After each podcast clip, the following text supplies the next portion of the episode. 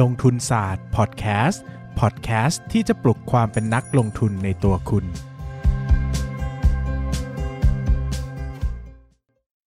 สวัสดีครับยินดีต้อนรับเข้าสู่รายการลงทุนศาสตร์พอดแคสต์รายการที่จะชวนทุกคนมาพัฒนาความรู้ด้านการเงินและการลงทุนไปด้วยกันวันนี้นะครับเป็นวันศุกร์ซึ่งปกติทุกวันศุกร์เนี่ยเราจะมีรายการคุยหุ้นกับนายปั้นเงินนะครับแต่วันนี้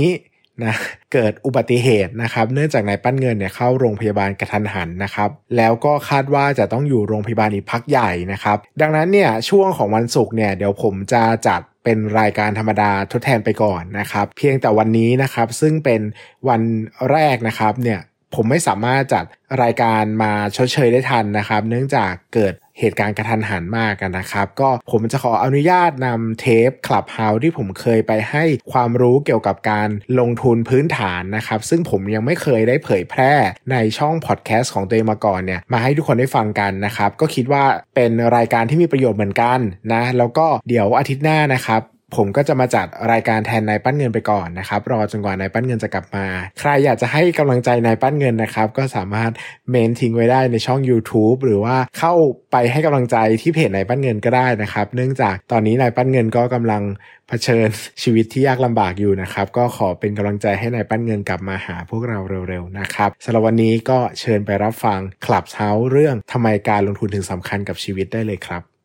กลับมาพบกันอีกครั้งนะครับกับรายการ Why It Matters ทำไมถึงสำคัญรายการที่เราจะเชิญชวนแขกรับเชิญมาพูดคุยเกี่ยวกับหัวข้อต่างๆที่น่าสนใจหรืออาจจะเป็นสิ่งที่ทุกคนกำลังสงสัยกับผมพีพนิษฐ์เจ้าของเพจวันนี้สรุปมา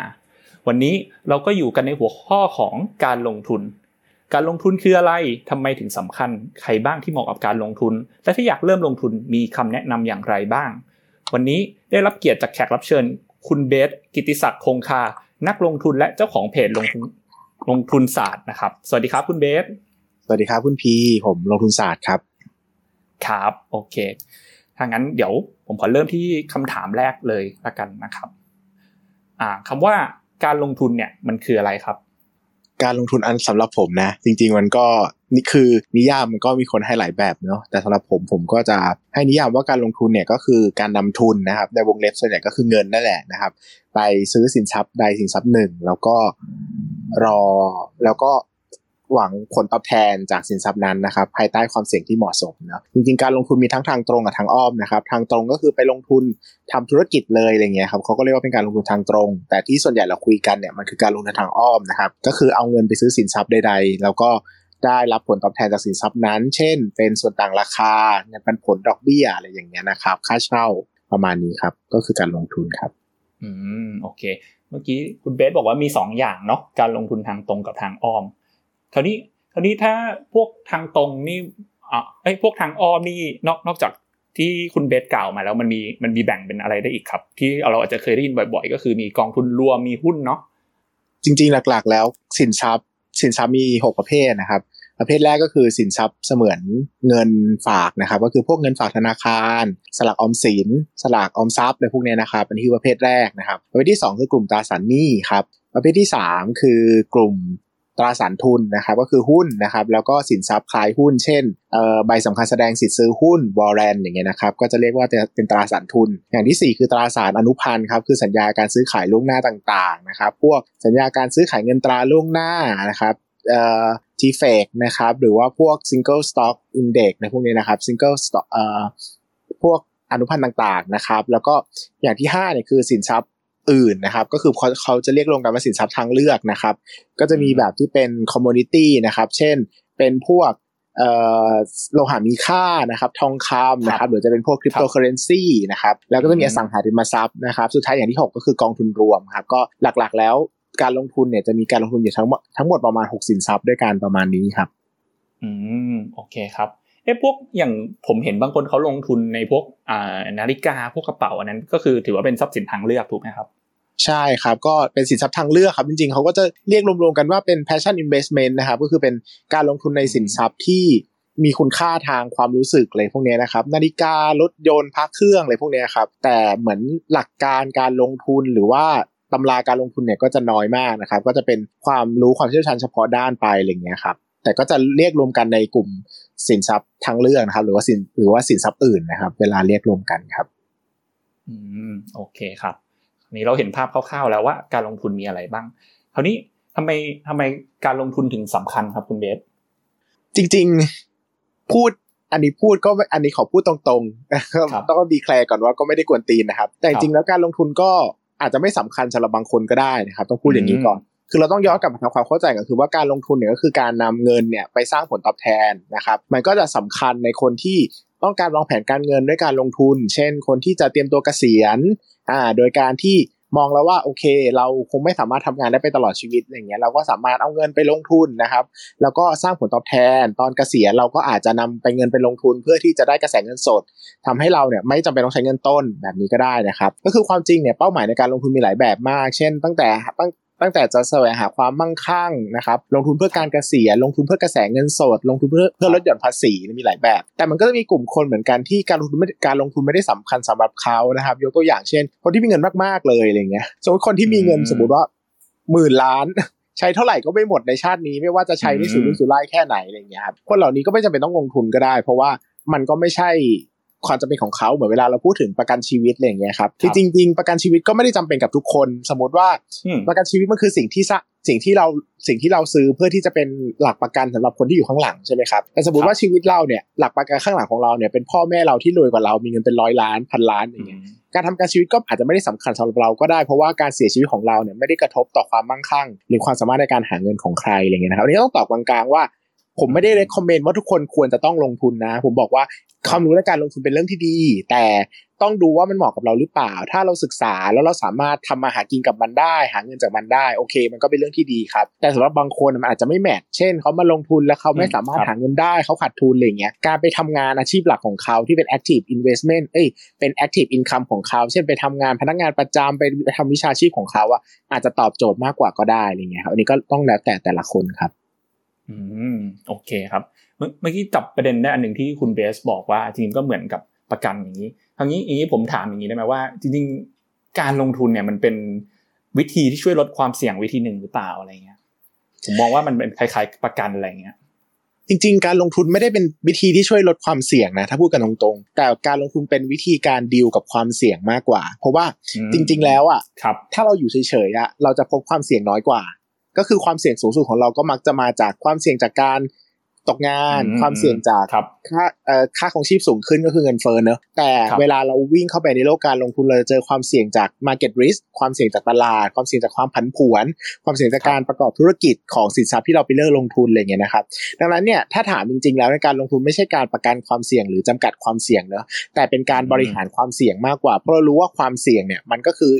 เหรียญอีกด้านของผลตอบแทนหมายถึงว่าเพราะว่ามันมีความเสี่ยงนี่แหละมันเลยทำให้เราสามารถสร้างผลตอบแทนได้เพราะว่ามีโอกาสที่สินทรัพย์จะมีราคาถูกแบบไม่สมเหตุสมผลและมีโอกาสที่สินทรัพย์จะมีราคาแพงขึ้นแบบไม่สมเหตุสมผลเราก็อาศัยจังหวะช่วงนั้นนะครับในการทำมาหากินนั่นเองดังนั้นเนี่ยมันไม่ใช่การจำกัดความเสี่ยงหรอกแต่มันเป็นการ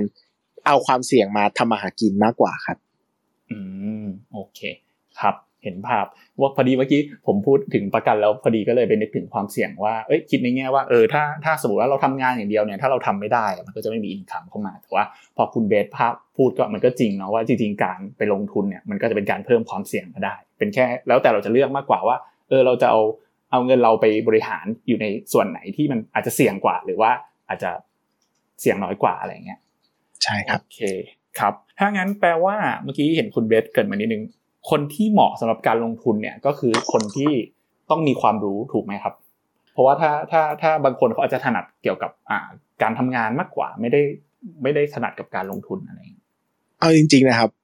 คือผมก็อาจจะพูดแบบรีแคลร์ก่อนว่าก็ไม่ได้กวนตีนนะคือได้ครับจริงๆการลงทุนเหมาะกับคนที่สามารถหาเงินจากการลงทุนได้ครับดังนั้นก็คือว่าผมไม่ได้พูดนะว่าคนทุกคนที่ลงทุนประสบความสำเร็จจะต้องมีความรู้แต่ผมอยากจะบอกว่าเกือบทั้งหมดละกัน 99% ต้องมีความรู้แต่ก็อาจคือเราต้องเข้าใจปรากฏการณ์ซิกมาแมนก่อนหรือปรากฏการณ์ความน่าจะเป็นเช่นถ้าเราเข้าใจไหมครับถ้าเราโยนหัวไปเรื่อยๆวันนึงอาจจะออกหัวออกก้อยอะไรก็ได้มันก็เป็นไปได้ว่าก็อาจจะมีนักลงทุนบางคนที่ไม่ได้มีความรู้เยอะก็ซื้อหุ้นตามตลาดไปเรื่อยๆอะไรเงี้ยแล้วก็อาจจะรวยหรือว่าคิดอย่างตัวอย่างเช่นแบบว่าย้อนกลับไปเมื่อหลายสิบปีที่แล้วอะไรเงี้ยมีประกาศIPO หุ้นใดหุ้นหนึ่งแล้วคุณก็ไปซื้อมาเช่นไปซื้อ SCC อย่างเงี้ยตอนนั้นนะไป IPO คุณไปซื้อเขามาหรือไปซื้อเป็นต้นตระกูลก็ไปซื้อมาแบบมั่วๆไม่มีความรู้นะหรือยกตัวอย่างง่ายๆอย่าง OR อย่างเงี้ยหลายๆคนที่ผมรู้จักอ่ะก็ไม่ได้ซื้อแบบมีความรู้เลยนะคือซื้อแบบแทงหวย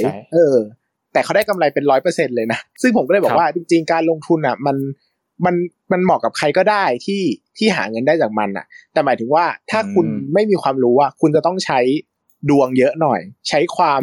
งงๆโกงๆในการทำให้มันได้เงินซึ่งผมจะบอกว่ามันไม่ง่ายอ่ะแต่หมายถึงว่า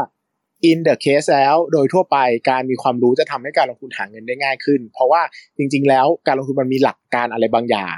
แต่เราก็อย่าไปดูถูกหรือว่าคนเราก็อย่าไป insult คนที่เขาแบบไม่ได้ใช้ความรู้ในการลงทุนเพราะว่าผมก็รู้จักคนที่เล่นการพนันเป็นอาชีพได้ก็คือวันๆไม่ทำอะไรนอกจากแทงไฮโลแต่สามารถเอาเงินที่จากการแทงไฮโลเนี่ยเลี้ยงลูกเลี้ยงครอบครัวจนสามารถลูกโตจนมีอาชีพจบมหาวิทยาลัยเนี่ยผมก็รู้จักนะจากการเล่นพนันอย่างเดียวเลยมันก็เป็นความสามารถของเขาที่เราก็คงพูดได้ยากว่าการเล่นไฮโลเนี่ยมันใช้ความรู้อย่างไรอะไรอย่างเงี้ยนะครับเพราะนั้นเนี่ยโดยภาพรวมแล้วเนี่ยผมบอกว่า 99% น่ะมันต้องใช้ความรู้แต่ถ้าบางคนเข้ามาในตลาดหุ้นนี้ครั้งเดียวแทง OR ครั้งเดียวแล้วกำไรเลยก็อาจจะไม่ต้องใช้ความรู้ก็ได้อะไรเงี้ยถ้าพูดกันตรงๆมันก็มีดวงมาเกี่ยวข้องเยอะแต่ถ้าจะ in the last long นะทำในระยะยาว5ปี10ปีเนี่ยผมว่ามันหนีคำว่าความรู้ไม่พ้นน่ะ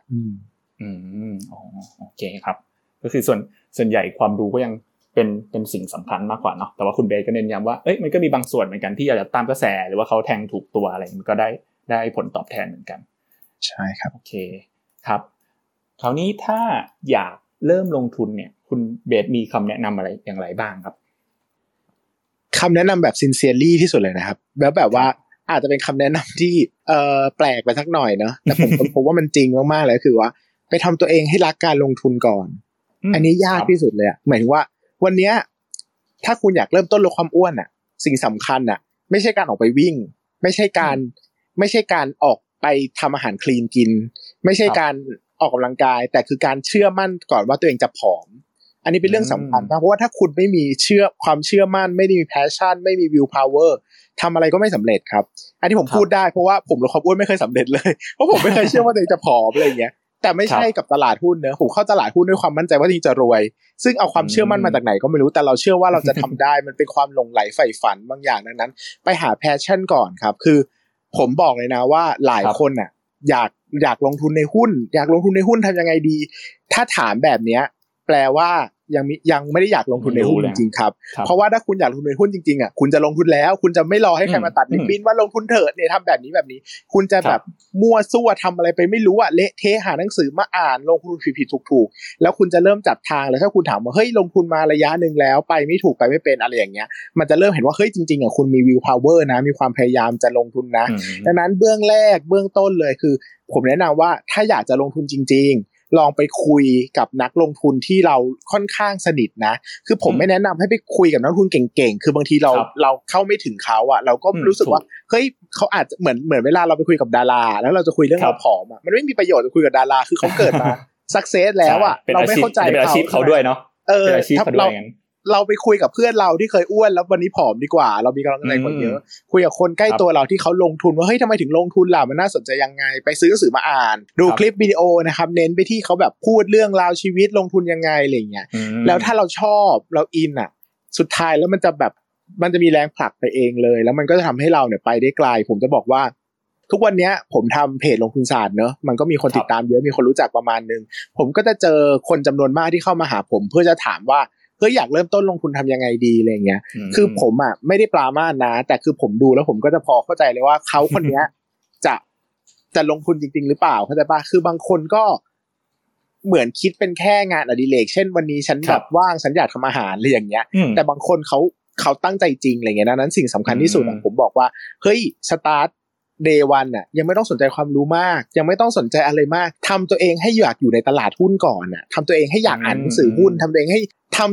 มั่นใจว่าจะรวยจากหุ้นก่อนอันนี้ยากที่สุดเพราะว่าผมบอกอ่านหนังสือเล่ม1 2 3 4 5เนี่ยผมเคยทำนะเพื่อนบางคนทำได้ทุกอย่างเลยอ่านหนังสือครบทุกเล่มสุดท้ายก็อยู่ในตลาดหุ้นไม่ได้เพราะว่าเขาไม่ได้เชื่อว่ามันจะทำเงินให้เขาจริงๆอ่ะ ต่างกับผมที่วันแรกเข้าตลาดหุ้นมาแล้วไม่มีใครสอนไม่มีใครบอกทุกอย่างลุยเองมั่วซั่วเละเทะเป็นปีๆอะไรเงี้ยแต่เราเชื่อเราเลยอยู่ได้งั้นดังนั้นที่ผมจะบอกว่าสิ่งสำคัญคือแพชชั่นครับถ้าวันนี้ไม่มีหาเพื่อนหาคนรู้จักหาใครก็ได้ที่เขาหลงไหลใฝ่ฝันเรื่องเดียวกับเราเอาตัวเองไปอยู่ในสังคมที่มันทำให้ตัวเองมีพลังอ่ะเช่นเราบอกว่าวันนี้เราจะลดความอ้วนเราก็ควรจะไปอยู่ในกลุ่มคนที่ลดความอ้วนคนที่ออกกำลังกายคนที่กินคลีนใช่ไหมครับไม่ใช่อยู่ในวงล้อมถูกทุกคนที่ใช้ชีวิตปกติกินเบียร์กินบุฟเฟ่ต์นอนหลับวันๆเนี่ยมันไม่มีแรงใจเหมือนกันวันนี้อยากลงทุนไปเลยครับพุ่งตรงไปหากลุ่มหุ้นกวนหุ้นหาเพื่อนที่เป็นนักลงทุนแล้วเราไม่เคยคุยหรือเป็นเพื่อนในชีวิตอ่ะคุยเขาเยอะๆทำตัวเองให้ไปอยู่ในนั้นอ่านหุ้นฟังหุ้นฟังพอดแคสอ่านหนังสือหุ้นอ่านเพจหุ้นทำทุกวันให้มันเป็นชีวิตประจำวันน่ะเราต้องเชื่อก่อนว่าเราจะซักเซสจากสิ่งนี้ได้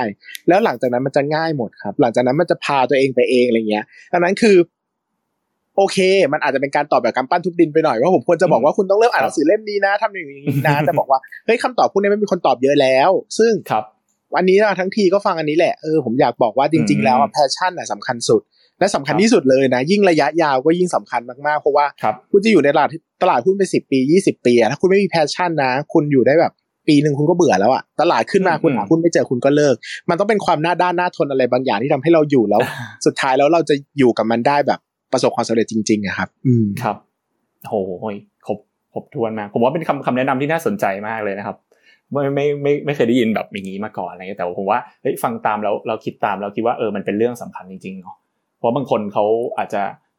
เห็นคนรวยจากหุ้นอย่างเงี้ยแล้วเราก็อยากรวยบ้างผมว่าคนส่วนใหญ่ที่ถามว่าเฮ้ยจะเริ่มหุ้นแล้วทำยังไงน่าจะเริ่มจากอย่างนั้นมากกว่าเราไปเห็นแบบเหมือนเห็นแค่ความสำเร็จของเขาเห็นปลายทางเขาแล้วเงี้ยเราก็คิดว่าเฮ้ยโอเคเราอยากจะลงบ้างอะไรเงี้ยแต่ว่าจริงๆมันก็ไม่ใช่เรื่องง่ายเนาะมันต้องมีแพชชั่นมี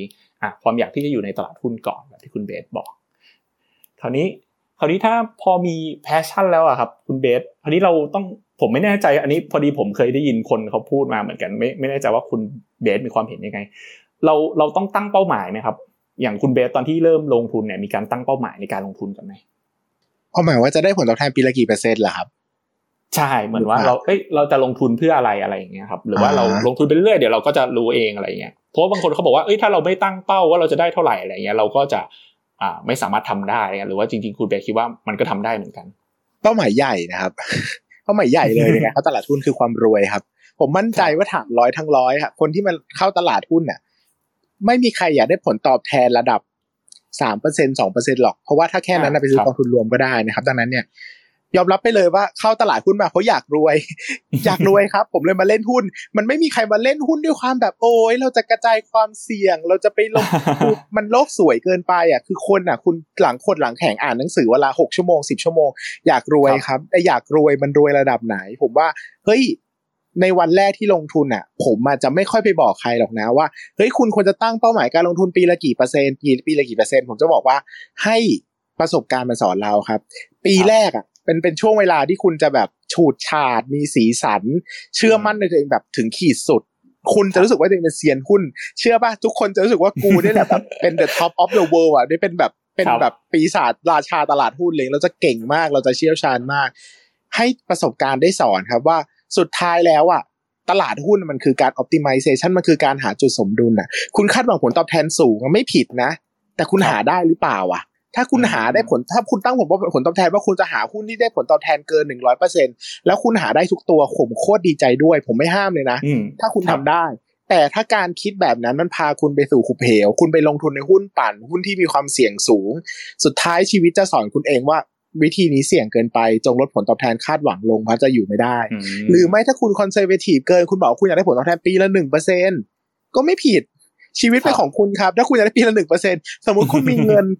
ณมีเงินเก็บหมื่นล้านอะแล้ววันนี้คุณบอกคุณอยากได้ผลตอบแทนปีละ 1% ก็คือปีละ100ล้านก็ไม่มีใครว่านะดังนั้นน่ะคือมันคือ optimization ว่าสุดท้ายแล้วอะการอยู่ในตลาดหุ้นจะสอนคุณเองว่าจุดไหนอะคือจุดที่คุณควรจะอยู่มากไปมันก็มีผลเสียแบบนึงน้อยไปมันก็มีผลเสียแบบนึงคุณตั้งมากไปคุณหาไม่ได้เลยสุดท้ายคุณก็จะท้อคุณก็จะรู้เองว่ามันยากจังเลยวะสุดท้ายมันก็จะมีการปรับลดลงมาเองซึ่งแต่ละคนอะไม่เท่ากันอะไรอย่างเงี้ยอย่างผมว่าผมตั้งตัวเองไว้ 10% พอแต่กับคนอื่นผมบอกว่าแล้วแต่คือแต่ละคนมีความสามารถในการหาเงินไม่เท่ากันถ้าคุณตั้งแล้วคุณทำได้แล้วคุณไม่เสี่ยงจนเกินไปคุณบริหารหน้าตักได้เอาเลยครับเท่าไหร่ก็เท่ากันเลยผมเจอคน ที่หาหุ้นที่มีอัพไซด์เป็น 100% เท่านั้นก็อย่างเขาก็ทำได้นะเขาก็เก่งผมก็ยินดีด้วยอะไรเงี้ยผมก็ไม่ได้รู้สึกว่าไม่เป็นปัญหาเพราะว่าแต่ละคนมีความสามารถไม่เท่ากันนะถ้าเราหวังสูงเดี๋ยวตลาดจะบอกเราเองว่าให้ลดความต้องการลงครับก็เรียกว่าต้องเริ่มก่อนเนาะต้องถ้าพอมีแพชชั่นแล้วเราต้องเริ่มลองก่อนแล้วก็เดี๋ยวตลาดจะบอกเราเองแล้วก็มันน่าจะต้องหมายถึงว่าพอเราเริ่มรู้เนี่ยเราก็จะรู้ตัวเองแล้วมั้งว่าจริงๆเรารับได้ที่ไหนผมว่าอีกเรื่องนึงที่สำคัญคือเรียกว่า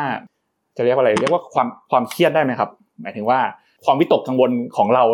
ต่อการลงทุนอะไรเงี้ยบางคนเขามีเงินเยอะมันเงินน้อยไม่แน่ใจเหมือนกันแต่ว่าพอลงทุนไปบางคนแบบเฮ้ยโอ้โหพอหุ้นลงเท่านี้ปุ๊บแล้วแบบโอ้โหเครียดเลยนอนไม่หลับก็แปลว่าแบบนี้อาจจะไม่ใช่แบบการลงทุนที่เหมาะกับเราหรืออะไรเงี้ยบางคนเขาอาจจะแบบลงทุนไม่เป็นไรสบายๆอะไรมันเป็นเวลาด้วยแหละมันก็คือสุดท้ายแล้วเวลาจะสอนเราหมายถึงว่า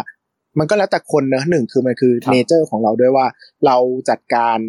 เราเข้าใจความเสี่ยงมากแค่ไหนผมจะบอกว่ายิ่งเรารู้สึกเครียดมากเท่าไหร่กังวลการลงทุนเมื่อไหร่สิ่งที่ต้องเพิ่มคือความรู้พอเราเพิ่มความรู้เท่าไหร่เราจะยิ่งเข้าใจตลาดหุ้นเข้าใจหุ้นที่เราถือเราจะเข้าใจว่าเราถือไปทำไมราคาถึงลงแล้วเราควรจะถือเพราะอะไรและมูลค่าพื้นฐานมันคือจุดไหนอย่างเงี้ยคือยิ่งไม่มั่นใจยิ่งเครียดสิ่งที่เติมได้คือความรู้ครับแต่ถ้าเติมความรู้จนแน่นแล้วสิ่งที่เราต้องศึกษาต่อไปคือจิตวิทยาการลงทุนเราต้องเข้าใจว่าเอ้ยมันคืออะไรการลงทุนมันคืออะไรมันมีความเสี่ยงนะอะไรอย่างเงี้ยอันนี้ก็คือเรื่องพื้นฐานเหมือนกันว่าผมจะบอกจริงๆนะว่าศาสตร์ที่ยากที่สุดวิธีการเรื่องที่ยากที่สุดในการลงทุนเนี่ยไม่ใช่ทฤษฎีต่างๆไม่ใช่การเข้าใจหุ้นไม่ได้การเจาะลึกเลยคือการบริหารจิตใจทั้งสิ้นครับอันนี้ผมคอนเฟิร์มเลยเพราะว่าผมเจอนักลงทุนเก่งๆที่มีพอร์ตเป็นพันล้านหมื่นล้านเนี่ยสุดๆแล้วเนอะความรู้ความสามารถมันเรียนทันกันได้มันศึกษากันได้อ่านหุ้นให้ละเอียดอ่ะบางคนรู้หุ้นยิ่งกว่าผู้บริหารรู้อีกอ่ะผู้บริหารยังไม่รู้เท่าเขารู้เลยแต่สุดท้ายแล้วว่าการบริหารความรู้สึกนี่แหละการบริหารจิตใจการใช้วินัยในการลงทุนนี่แหละจะทำให้เราอยู่รอดหรือไม่อยู่รอดอะไรอย่างเงี้ยเก่งแค่ไหนแต่ถ้าทำใจถือหุ้นไม่ได้ก็เจ๊งอยู่ดีหรือว่าเก่งแค่ไหนทำใจขายหุ้นไม่เป็นก็เจ๊งอยู่ดีนะสุดท้ายเนี่ยเรื่องนี้เป็นเรื่องที่ยากที่สุดแต่ถามว่ามันสอนกันได้ไหมคือมันสอนทฤษฎีก็ได้แต่เหมือนว่าเหมือนมันก็เหมือนกับการที่ผมสอนคนอื่นว่ายน้ำโดยที่เขาไม่ได้ลงน้ำอ่ะบอกว่าเอ้ยยกมือนะกวาดน้ำอย่างนี้นะคือพูดได้พูดเป็นฉากเป็นวอล์กเป็นเวนะพูดได้แต่ถ้าคุณไม่ทำอ่ะจิตใจคุณก็ไม่ได้ฝึกฝนและสุดท้ายคุณก็จะไม่รู้วิธีอยู่ดีว่าเราจะแฮนเดิลกับความเครียดในการอยู่ในตลาดหุ้นได้อย่างไรอะไรเงี้ยครับสิ่งวิธีที่ผมบอกสำคัญที่สุดเสมอก็คือว่าช่วงแรกในการลงทุนเนี่ยคุณต้องเหยียบให้มิดไมล์เลยคุณต้องเป็นนักลงทุนแบบบ้าคลั่งคืออ่านหุ้นวันละถ้าช่วงแรกๆในการลงทุนน่ะคุณไม่สามารถอยู่กับหุ้นได้วันละ6ชั่วโมง10ชั่วโมงนะผมจะบอกว่ายากมากที่คุณจะเติบโตไปเป็นนักลงทุนแบบ above averageถ้าคุณตั้งแต่วันแรกอ่ะคุณยังมีเวลาให้หุ้นได้แค่วันละ1ชั่วโมงอ่ะผมจะบอกว่าสุดท้ายคุณก็จะได้เป็นนักลงทุนประมาณ average เพราะว่าอย่าลืมนะว่าวันแรกมันพีคมากแล้วมันจะค่อยๆดรอปลงไปเรื่อยๆจนอย่างถึงทุกวันนี้ผมให้การลงทุนให้พลังการลงทุนนักวันละไม่ถึง1ชั่วโมงอ่ะแต่ต้องเข้าใจก่อนว่าถ้าเราตั้งแต่วันแรกอ่ะเราให้แค่1ชั่วโมงแล้วอ่ะแล้วอัตราการลดลงจนถึงผ่านไป3ปีมันจะเหลือถึง1นาทีมั้ยต่อวันอะไรอย่างเงี้ยดังนั้นผมเห็นช่วงแรกผมจะรู้ว่าถ้าใครเครซี่มากๆอย่างผมเงี้ยให้เวลากับการลงทุนช่วงแรกผมให้เวลาการลงทุนตั้งแต่ตื่นยันหลับอ่ะกลางวันก็อ่านหุ้นกลางคืนก็อ่านหนังสืออะไรเงี้ยใช้เวลาไม่ต่ำกว่าวันละ10ชั่วโมงในการลงทุนมันจะพีคมากๆมันจะเหยียบเต็มสูบมากพอเราเหยียบเพื่อเก็บความรู้ต่างๆในการลงทุนจนแบบแน่นแล้วจนพองฟูแล้วจนรู้อะไรไปหมดแล้วอะไรเงี้ยครับมันจะมีช่วงเวลาที่ยากลำบากเข้ามามันจะมีวิกฤตเข้ามาช่วงนี้แหละเป็นช่วงที่เราจะผ่อนคือเราเก็บความรู้ไว้แต่เราผ่อนความรู้สึกลงครับสิ่งที่เราทำคือต้องกระจายความเสี่ยงในชีวิตคุณอย่ายึดถือการลงทุนเป็นทุกอย่างของชีวิตไม่ได้คุณอย่าเอาคำว่าการลงทุนมาเป็นสิ่งตัดสินว่าคุณมีชีวิตที่ประสบความสำเร็จหรือไม่ประสบความสำเร็จบางคนยึดทุกอย่างในชีวิตไว้กับพอร์ตหุ้น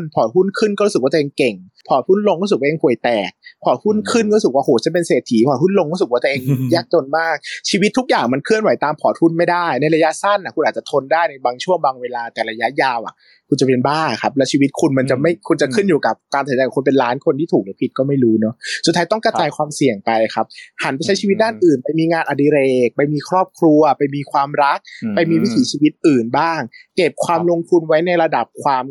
เข้มข้นในการศึกษาเท่าเดิมแต่ถอดใจมันออกมาครับคือช่วงแรกในการศึกษาต้องใส่ใจเยอะเพราะว่าเราต้องใช้แพชชั่นในการเรียนรู้การเรียนรู้มันยากเสมอแต่ถ้าเรารู้แล้วอ่ะเหมือนเราว่ายน้ำเป็นแล้วอ่ะคุณไม่ต้องมาแบบเกรงทุกอย่างตลอดเวลาแล้วคุณสามารถปล่อยฟรีสไตล์ได้มองข้างทางใช้ชีวิตพูดคุยกับเพื่อนไปแล้วก็ว่ายน้ำไปก็ได้มันเป็นแบบนั้นก็คือนี่คือสิ่งที่ผมแนะนำว่ามันยากแหละไอ้การบริหารจัดการความรู้สึกเนี่ยแต่การกระจายความเสี่ยงช่วยได้เยอะครับไม่มีชีวิตอย่างอื่นไม่มีครอบครัวไม่มีความรักไม่มีอะไรอย่างอื่นบ้างอย่างผมนะพูดตรงๆผมก็เขียนหนังสือเนาะตลาดหุ้นจะขึ้นจะลงอ่ะเราก็มีงานอดิเรกทำมันก็รู้สึกว่าเฮ้ยมันก็ไม่ได้ทุกอย่างในชีวิตนะเราก็ยังมีอย่างอื่นต่อไปอะไรอย่างเงี้ยครับโอ้โหเป็นคำแนะนำที่ดีมากเลยครับวันนี้แบบผมรู้สึกว่าผมตอบตามใจตัวเองมากแล้วก็ไม่ได้ตอบอย่างที่คนฟังเขาคาดว่าจะได้ฟังกันหรอกคนฟังอาจจะได้คาดว่าเอ้ยเราต้องอ่านหนังสือเล่มนี้นะต้องทำโอ้ผมไม่อยากตอบอ่ะผมอยากตอบสิ่งที่อยากตอบขอโทษคนฟังด้วยนะครับคุณอาจจะเสียใจที่มาฟังผมในวันนี้ครับโอ้แต่ผมว่ามันฟังแล้วรู้เลยว่าคุณเบสแบบพูดด้วยความรู้สึกแล้วมันแบบสิ่งที่กันจริงๆอ่ะกับของแบบคนที่ลงทุนมาในสักระยะนึงแล้วเนาะแล้วก็แบบว่าเท่าที่ฟังคุณเบสพูดทุกข้อมาเนี่ยตั้งแต่ข้อแรกที่ต้องว่ามีแพชชั่นเนาะมีจิตวิทยามีการกระจายความเสี่ยง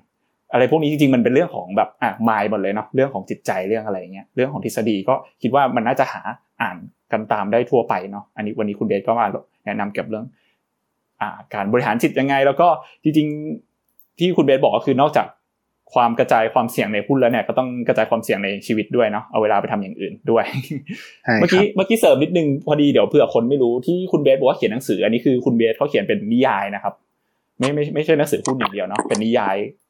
ใช่ครับด้วยอะไรเงี้ยเขียนนิยายเขียนเรื่องสั้นเขียนกวีนิพนธ์เขียนอะไรไปเรื่อยเปื่อยเฉยเดี๋ยวคนนึกว่าแบบอ๋อโอเคคุณเบสไม่ลงทุนในหุ้นแล้วก็ไปเขียนแบบหนังสือหุ้นแต่ว่าจริงๆแล้วคุณเบสแบบมีเขียนนิยายด้วยก็เป็นอีกสิ่งนึงที่เป็นแพชชั่นของคุณเบสเนาะครับโอเคได้คราวนี้เริ่มรู้คร่าวๆแล้วว่าเราจะเริ่มยังไงปรับ mindset ยังไงอะไรอย่างนี้แล้วก็ลองหาความรู้เนาะผมว่าก็เริ่มที่เพจลงทุนสัตว์นี่แหละก็ได้คราวนี้คุณเบสมีข้อควรระวังอะไรไหมครับที่อยากจะบอกสำหรับคนที่อยากจะเริ่มลงทุนเนี่ยนอกจากหาต้องมี passion และต้องเริ่มหาความรู้ต้องทุ่มเทให้เต็มที่ก่อนแล้วสักพักมันก็จะดรอปลงเรื่อยๆอะไรเงี้ยมันมีจุดอะไรที่เป็นข้อผิดพลาดที่ชอบเจอกับนักลงทุนหน้าใหม่ๆไหมครับข้อสำคัญก็คือถ้าคุณพลาด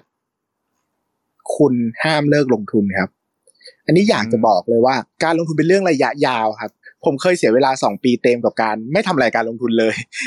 คือไม่ดูพอร์ตเลยอ่ะไม่ปรับพอร์ตไม่ซื้อหุ้นไม่ขายหุ้นไม่ทำอะไรเลยนั่งเฉยๆเพื่อที่จะดูเงินลดลงทุกวันคือทุกคนมันมีแบดไทม์มันมีช่วงเวลาทราฟมีช่วงเวลาที่ย่ำแย่ทุกคนไม่ปฏิเสธครับแต่สิ่งหนึ่งที่คุณจะต้องจำเลยว่าตลาดหุ้นเป็นแบบนี้ครับตลาดหุ้นมีขึ้นและลงเป็นไปไม่ได้ที่พอร์ตหุ้นคุณจะขึ้นไปจนมหาศาลโอ้ยช่วงแรกอ่ะทุกคนก็คิดว่าฉันจะลงทุนละ 10% นั่งคำนวณอีกแป๊บนึงฉันจะมี100 ล้านอีกแป๊บนึงฉันจะมี1,000 ล้านโอ้ยใครก็คิดครับไม่ใช่แค่คุณคิดคนเดียวหรอกทุกคนคิดทุกคนอยากจะเป็นเศรษฐี100 ล้าน1,000 ล้านหมดแต่จะบอกว่ามันไม่ได้มีแต่วันที่ดีไงในตลาดหุ้นนะคุณหนีวันที่แย่ไม่ได้ไม่ว่าคุณจะเก่งแค่ไหนคุณก็หนีไม่ได้คุณไม่เอานักลงทุนระดับโลกทุกคนมากางเลยอ่ะมันไม่มีใครหนีขาดทุนได้สักคนนึงแต่สิ่งสำคัญคือคุณขาดทุนแล้วคุณห้ามหยุดห้ามหมดไฟผมจะบอกเสมอทุกคนว่าถ้าวันนี้คุณขาดทุนแล้วคุณเลิกคุณก็จะขาดทุนไปตลอดชีวิตเมื่อหันมาพูดถึงตลาดหุ้นคุณก็จะเป็นลูเซอร์ว่าคุณแม่งขาดทุนจากตลาดหุ้นจนต้องเลิกว่ะแต่ถ้าวันนี้คุณขาดทุนแล้วคุณไม่เลิกตลาดหุ้นระยะยาวเป็นขาขึ้นครับอยู่ๆไปอ่ะถ้าไม่เลิกซะก่อนเดี๋ยวมันก็จะรวยไปเองโดยธรรมชาตินะถ้าคุณไม่ซื้อหุ้นผิดแบบ100 ทั้ง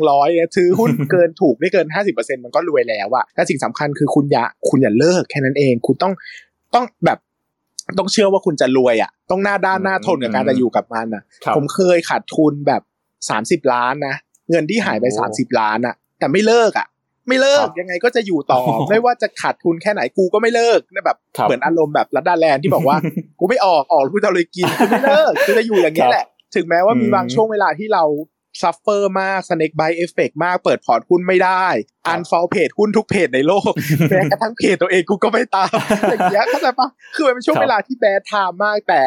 กแต่ไม่เลิกไงวันนึงมันก็จะกลับมาแล้วมันก็จะบอกว่าเราอดทนไปทำไมอ่ะทุกอย่างในชีวิตผมเชื่อหมดว่าไม่มีทางเดินไหนในชีวิตเลยที่ไม่มีจุดตกต่ำเพียงแต่ถ้าคุณตกต่ำแล้วคุณเลิกคุณก็จะแบกรับความตกต่ำตลอดในชีวิตนั้นไปอะไรเงี้ยผมอ่ะเคยไปนั่งฟังสัมภาษณ์ของเต๋อฉันทวิชเนาะหลายๆคนน่าจะรู้จักเต๋อฉันทวิชเขาเป็นดาราแล้วก็เต๋อฉันทวิชเนี่ยเล่นเรื่องแรกๆมาก็จะเป็นตัวประกอบแล้วก็จะโดนด่ามากก็เล่นแข็งแบบจนแบบ จนมีคนไปแก้ชื่อในวิกิพีเดียว่าเป็นนักแสดงท่อนไม้อ่ะโอ้ครับแล้วก็เหมือนว่าเขาก็ไม่ไหวแล้วเขาอยู่ไม่ไหวแล้วอะไรเงี้ยเขาคิดว่าเขาจะเลิกอะไรเงี้ยแต่พี่ยงเขาคุยกับพี่ยงแบบก็ค่ายนาดาวเนี่ยก็บอกว่าเฮ้ยถ้ามึงเลิกวันเนี้ยมึงจะเป็นนักแสดงท่อนไม้ไปตลอดชีวิตนะแต่ถ้ามึงไม่เลิกอ่ะมึงอยู่ต่อวันนึงมึงก็จะเป็นนักแสดงคนนึงที่มีความสามารถเว้ยและไอ้นักแสดงท่อนไม้ของมึงอ่ะก็จะเป็นแค่ช่วงเวลาเล็กๆในชีวิตที่ไม่มีใครจดจำเหมือนณเดชน์คุกิมิยะที่เรื่องแรกก็เล่นแข็งอย่างเงี้ยมันก็เป็นทุกคนไปนั่งถามนักทุนทุกคนน่ะโอ้โหบอกว่าเอ้ยช่วยเล่าเรื่องความสำเร็จให้ฟังหน่อยเขาก็จะแบบกระเอื้อนกระแอมพูดไม่เยอะพูดไม่เก่งแต่บอกให้เล่าเรื่องความเฟลให้หน่อยแบบโอ้โหเป็นชั่วโมง2ชั่วโมง3ชั่วโมงก็เล่าได้อะไรเงี้ยดังนั้นทุกคนเจอหมดครับไม่ว่าเขาจะเก่งแค่ไหนยังไงเขาเจอหมดดังนั้นสิ่งสำคัญที่สุดอย่าท้อใจบางคนเข้ามาตลาดหุ้นเดือนแรก2เดือนแรกเจ๊งแล้วขาดทุนแล้วเงินหายไปเยอะกลับมาทบทวนว่าเราผิดอะไรเราต้องแก้ไขยังไงแต่อย่าเลิกครับเพราะถ้าเลิกแล้วคุณเลิกเลยอันนี้คือคำเตือนเนาะอันนี้ก็ฝากถึงมือใหม่ละกันครับครับโอ้ดีมากนะครับเพราะว่าถ้าเลิกเราก็จะอยู่ในจุดนั้นเนาะถ้าเราเล่นเรายังอาจจะแบบกลับขึ้นมาได้อะไรเงี้ยแล้วผมว่าวันที่เราหยุดมันจะเป็นวันที่ดีก็ได้เนาะแต่ผมชอบเมื่อกี้ที่คุณเบสพูดคือมันต้องแบบแล้วคุณเบสมีจุดไหมที่จุดพอลงทุนมาจุดหนึ่งแล้วเราเริ่มรู้สึกว่าเอ้ยเราเริ่มแบบทะยานตัวแล้วอะไรเงี้ยคือผมเป็นอย่างนี้นะคือผมมาลงทุนได้สัก3เดือนช่วง3เดือนแรกเนี่ยคือแบบพระเจ้าใจดีมากพระเจ้าใจดีมากคือซื้อหุ้นเลยแม่ก็กำไรไปหมดแหละกำไรแบบไม่สมเหตุสมผลเลยนะซื้อตัวนั้นก็รวยตัวนี้ก็รวยอะไรอย่างเงี้ยใช้คำว่ารวยได้เลยนะเพราะว่า6เดือนแรกผมหาหุ้นเด้งคือหุ้นที่ได้ผลตอบแทนเกิน 100% ได้ประมาณ 6-7 ตัวตั้งแต่6เดือนแรกนะเว้ยแล้วตลาดหุ้นน่ะตอนนั้น 1,600 ลงไป 1,200 อ่ะตลาดหุ้นลงไป400จุดหุ้นผมเด้งสวนไป4ตัวเพราะว่าตอนนั้นหุ้นโรงพยาบาลขึ้นทั้งแผงผมเหมาโรงพยาบาลไว้แล้วขึ้นหมดเลยพอหุ้นโรงพยาบาลพอลงไปถึง 1,200 ผมขายหุ้นโรงพยาบาลไปซื้อหุ้นค้าปลีกตลาดหุ้นขึ้นมา 1,600 อีกหุ้นค้าปลีกขึ้นมาอีก 3-4 เด้งอีกอะไรเงี้ยโหเป็นช่วงที่ผมรู้สึกว่าผมนี่แม่งเก่งที่สุดในตลาดหุ้นน่ะ เป็นต้องคิดภาพเหมือนหน้าปกหนัง The Wolf of Wall Street อ่ะเป็นคนกำลังโปรยเงินแล้วโอ้เฮ้ยกูเก่งจังเลยวะกูเก่งจังเลยวะโคตรหลงตัวเองเลยอะไรเงี้ยครับจนไปเจอคนที่เก่งกว่าจนไปเจอนักลงทุนรุ่นพี่ที่เขาสอนเราเขาให้ความเข้าใจเราอันนี้คือสเต็ปแรกแต่ก็ยังไม่เท่ากับเจอประสบการณ์จริงที่เราผิดพลาดจากการลงทุนจริงๆอะไรเงี้ยมันสอนเราแบบมากๆเลยอ่ะมันเหมือนแบบเราวิ่งๆแล้วก็มีคนมาถีบเราแล้วเราก็ล้มคว่ำหน้าขมำหน้าแหกไปเลยเราก็คนพบชีวิตว่าเฮ้ยจริงๆเราไม่ได้เก่งเลยอ่ะเราแค่ดวงดีเฉยๆแล้วหลังจากนั้นมันจะเขาเรียกว่ามันจะมีความนอบน้อมต่อตลาดหุ้นมากขึ้นมันจะไม่หยิ่งพยองไม่มี over confidence bias จะเข้าใจว่าเราอาจจะถูกหรือจะผิดก็ได้ถ้าคนมาถึงจุดๆนี้ได้นะคือการทำงานโดยใช้ความรู้เยอะๆใส่ไปกับการลงทุนแต่มีความหวาดระแวงต่อตลาดหุ้นตลอดผมว่ามันคือจุดของการเป็นนักลงทุนมืออาชีพแล้วอะถ้าคุณยังรู้สึกคุณเก่งมากอะไรอย่างเงี้ยแบบนั้นมันคือมีความ over confidence bias อยู่แล้วมันจะทำให้เราอะมีโอกาสขาดทุนสูงจากความมั่นใจผิดๆของเราดังนั้นเนี่ยผมเชื่อมั่นว่ายิ่งลงทุนอะจะยิ่งรู้สึกว่าตัวเองอะรู้น้อยอันนี้ผมรู้สึกเลยนะคือผมรู้สึกว่ายิ่งลงทุนไปทุกวันผมยิ่งรู้สึกว่าเองรู้น้อยทุกวันซึ่งผมรู้สึกว่าเราจะต้องเรียนรู้อะไรอีกเยอะมากอันนั้นเป็นสิ่งสำคัญมากแล้วรู้สึกว่ายิ่งเราเป็นแบบเนี้ยมันจะยิ่งดีมันจะยิ่งทำให้เราอะ stay awake อะทำให้เราตื่นตลอดเวลาทำให้เราหวาดระแวงทำให้เราไม่เชื่ออะไรง่ายๆการที่เราจะมั่นใจว่าเราเก่งนู่นนี่นั่นมันจะเป็นแค่ช่วงเวลาแรกๆการกำไรครั้งแรกๆหุ้นเด้งตัวแรกๆเราจะรู้สึกว่า I am the top of the world มากเป็น Iron Man มากอะไรเงี้ยแต่ถึงเวลาจุดนึงชีวิตจะสอนว่ามันเป็นแบบนี้แหละแล้วเราก็จะนอบน้อมต่อตลาดหุ้นมากขึ้นแล้วก็จะเข้าใจมันมากขึ้นเนาะหลังๆผมก็จะแบบนอบน้อมมากขึ้นผมไปเจอรุ่นพี่นักลงทุนเก่งๆอะไรเงี้ยเขาก็จะเป็นแบบเดียวกันหมดก็คือว่าทำงานหนักนะอ่านเยอะแต่จะไม่มีใครมานั่งบอกว่าตัวเองเก่งคือแล้วมันไม่ใช่การพูดเชิงถ่อมตัวด้วยนะมันเป็นความรู้สึกของเขาจริงๆเหมือนที่ทุกวันนี้ผมพูดกับทุกคนว่าเฮ้ยผมไม่ได้เก่งนะคือผมไม่ได้ตอแหลเข้าใจว่าคือผมไม่ได้พูดทำเพื่อให้ทุกคนมาสะดุดีมาชื่นชมแต่ผมรู้สึกว่ายังไม่เก่งจริงๆผมยังมีเรื่องอีกเยอะที่ผมยังไม่รู้อะไรอย่างเงี้ยซึ่งผมจะบอกว่าเฮ้ยวันนึงถ้าคุณลงทุนมาเยอะๆคุณจะโคตรเข้าใจเลยเว้ยว่าตลาดหุ้นมันใหญ่เกินกว่าคุณจะพูดว่าตัวเองเก่งได้มันยากเกินไปอะไรอย่างเงี้ยครับครับโอ้แต่ว่าถ้าเรายังรู้สึกว่าตัวเองรู้เยอะอยู่แปลว่าเราอาจจะยังศึกษาไม่มากพอหรือเปล่า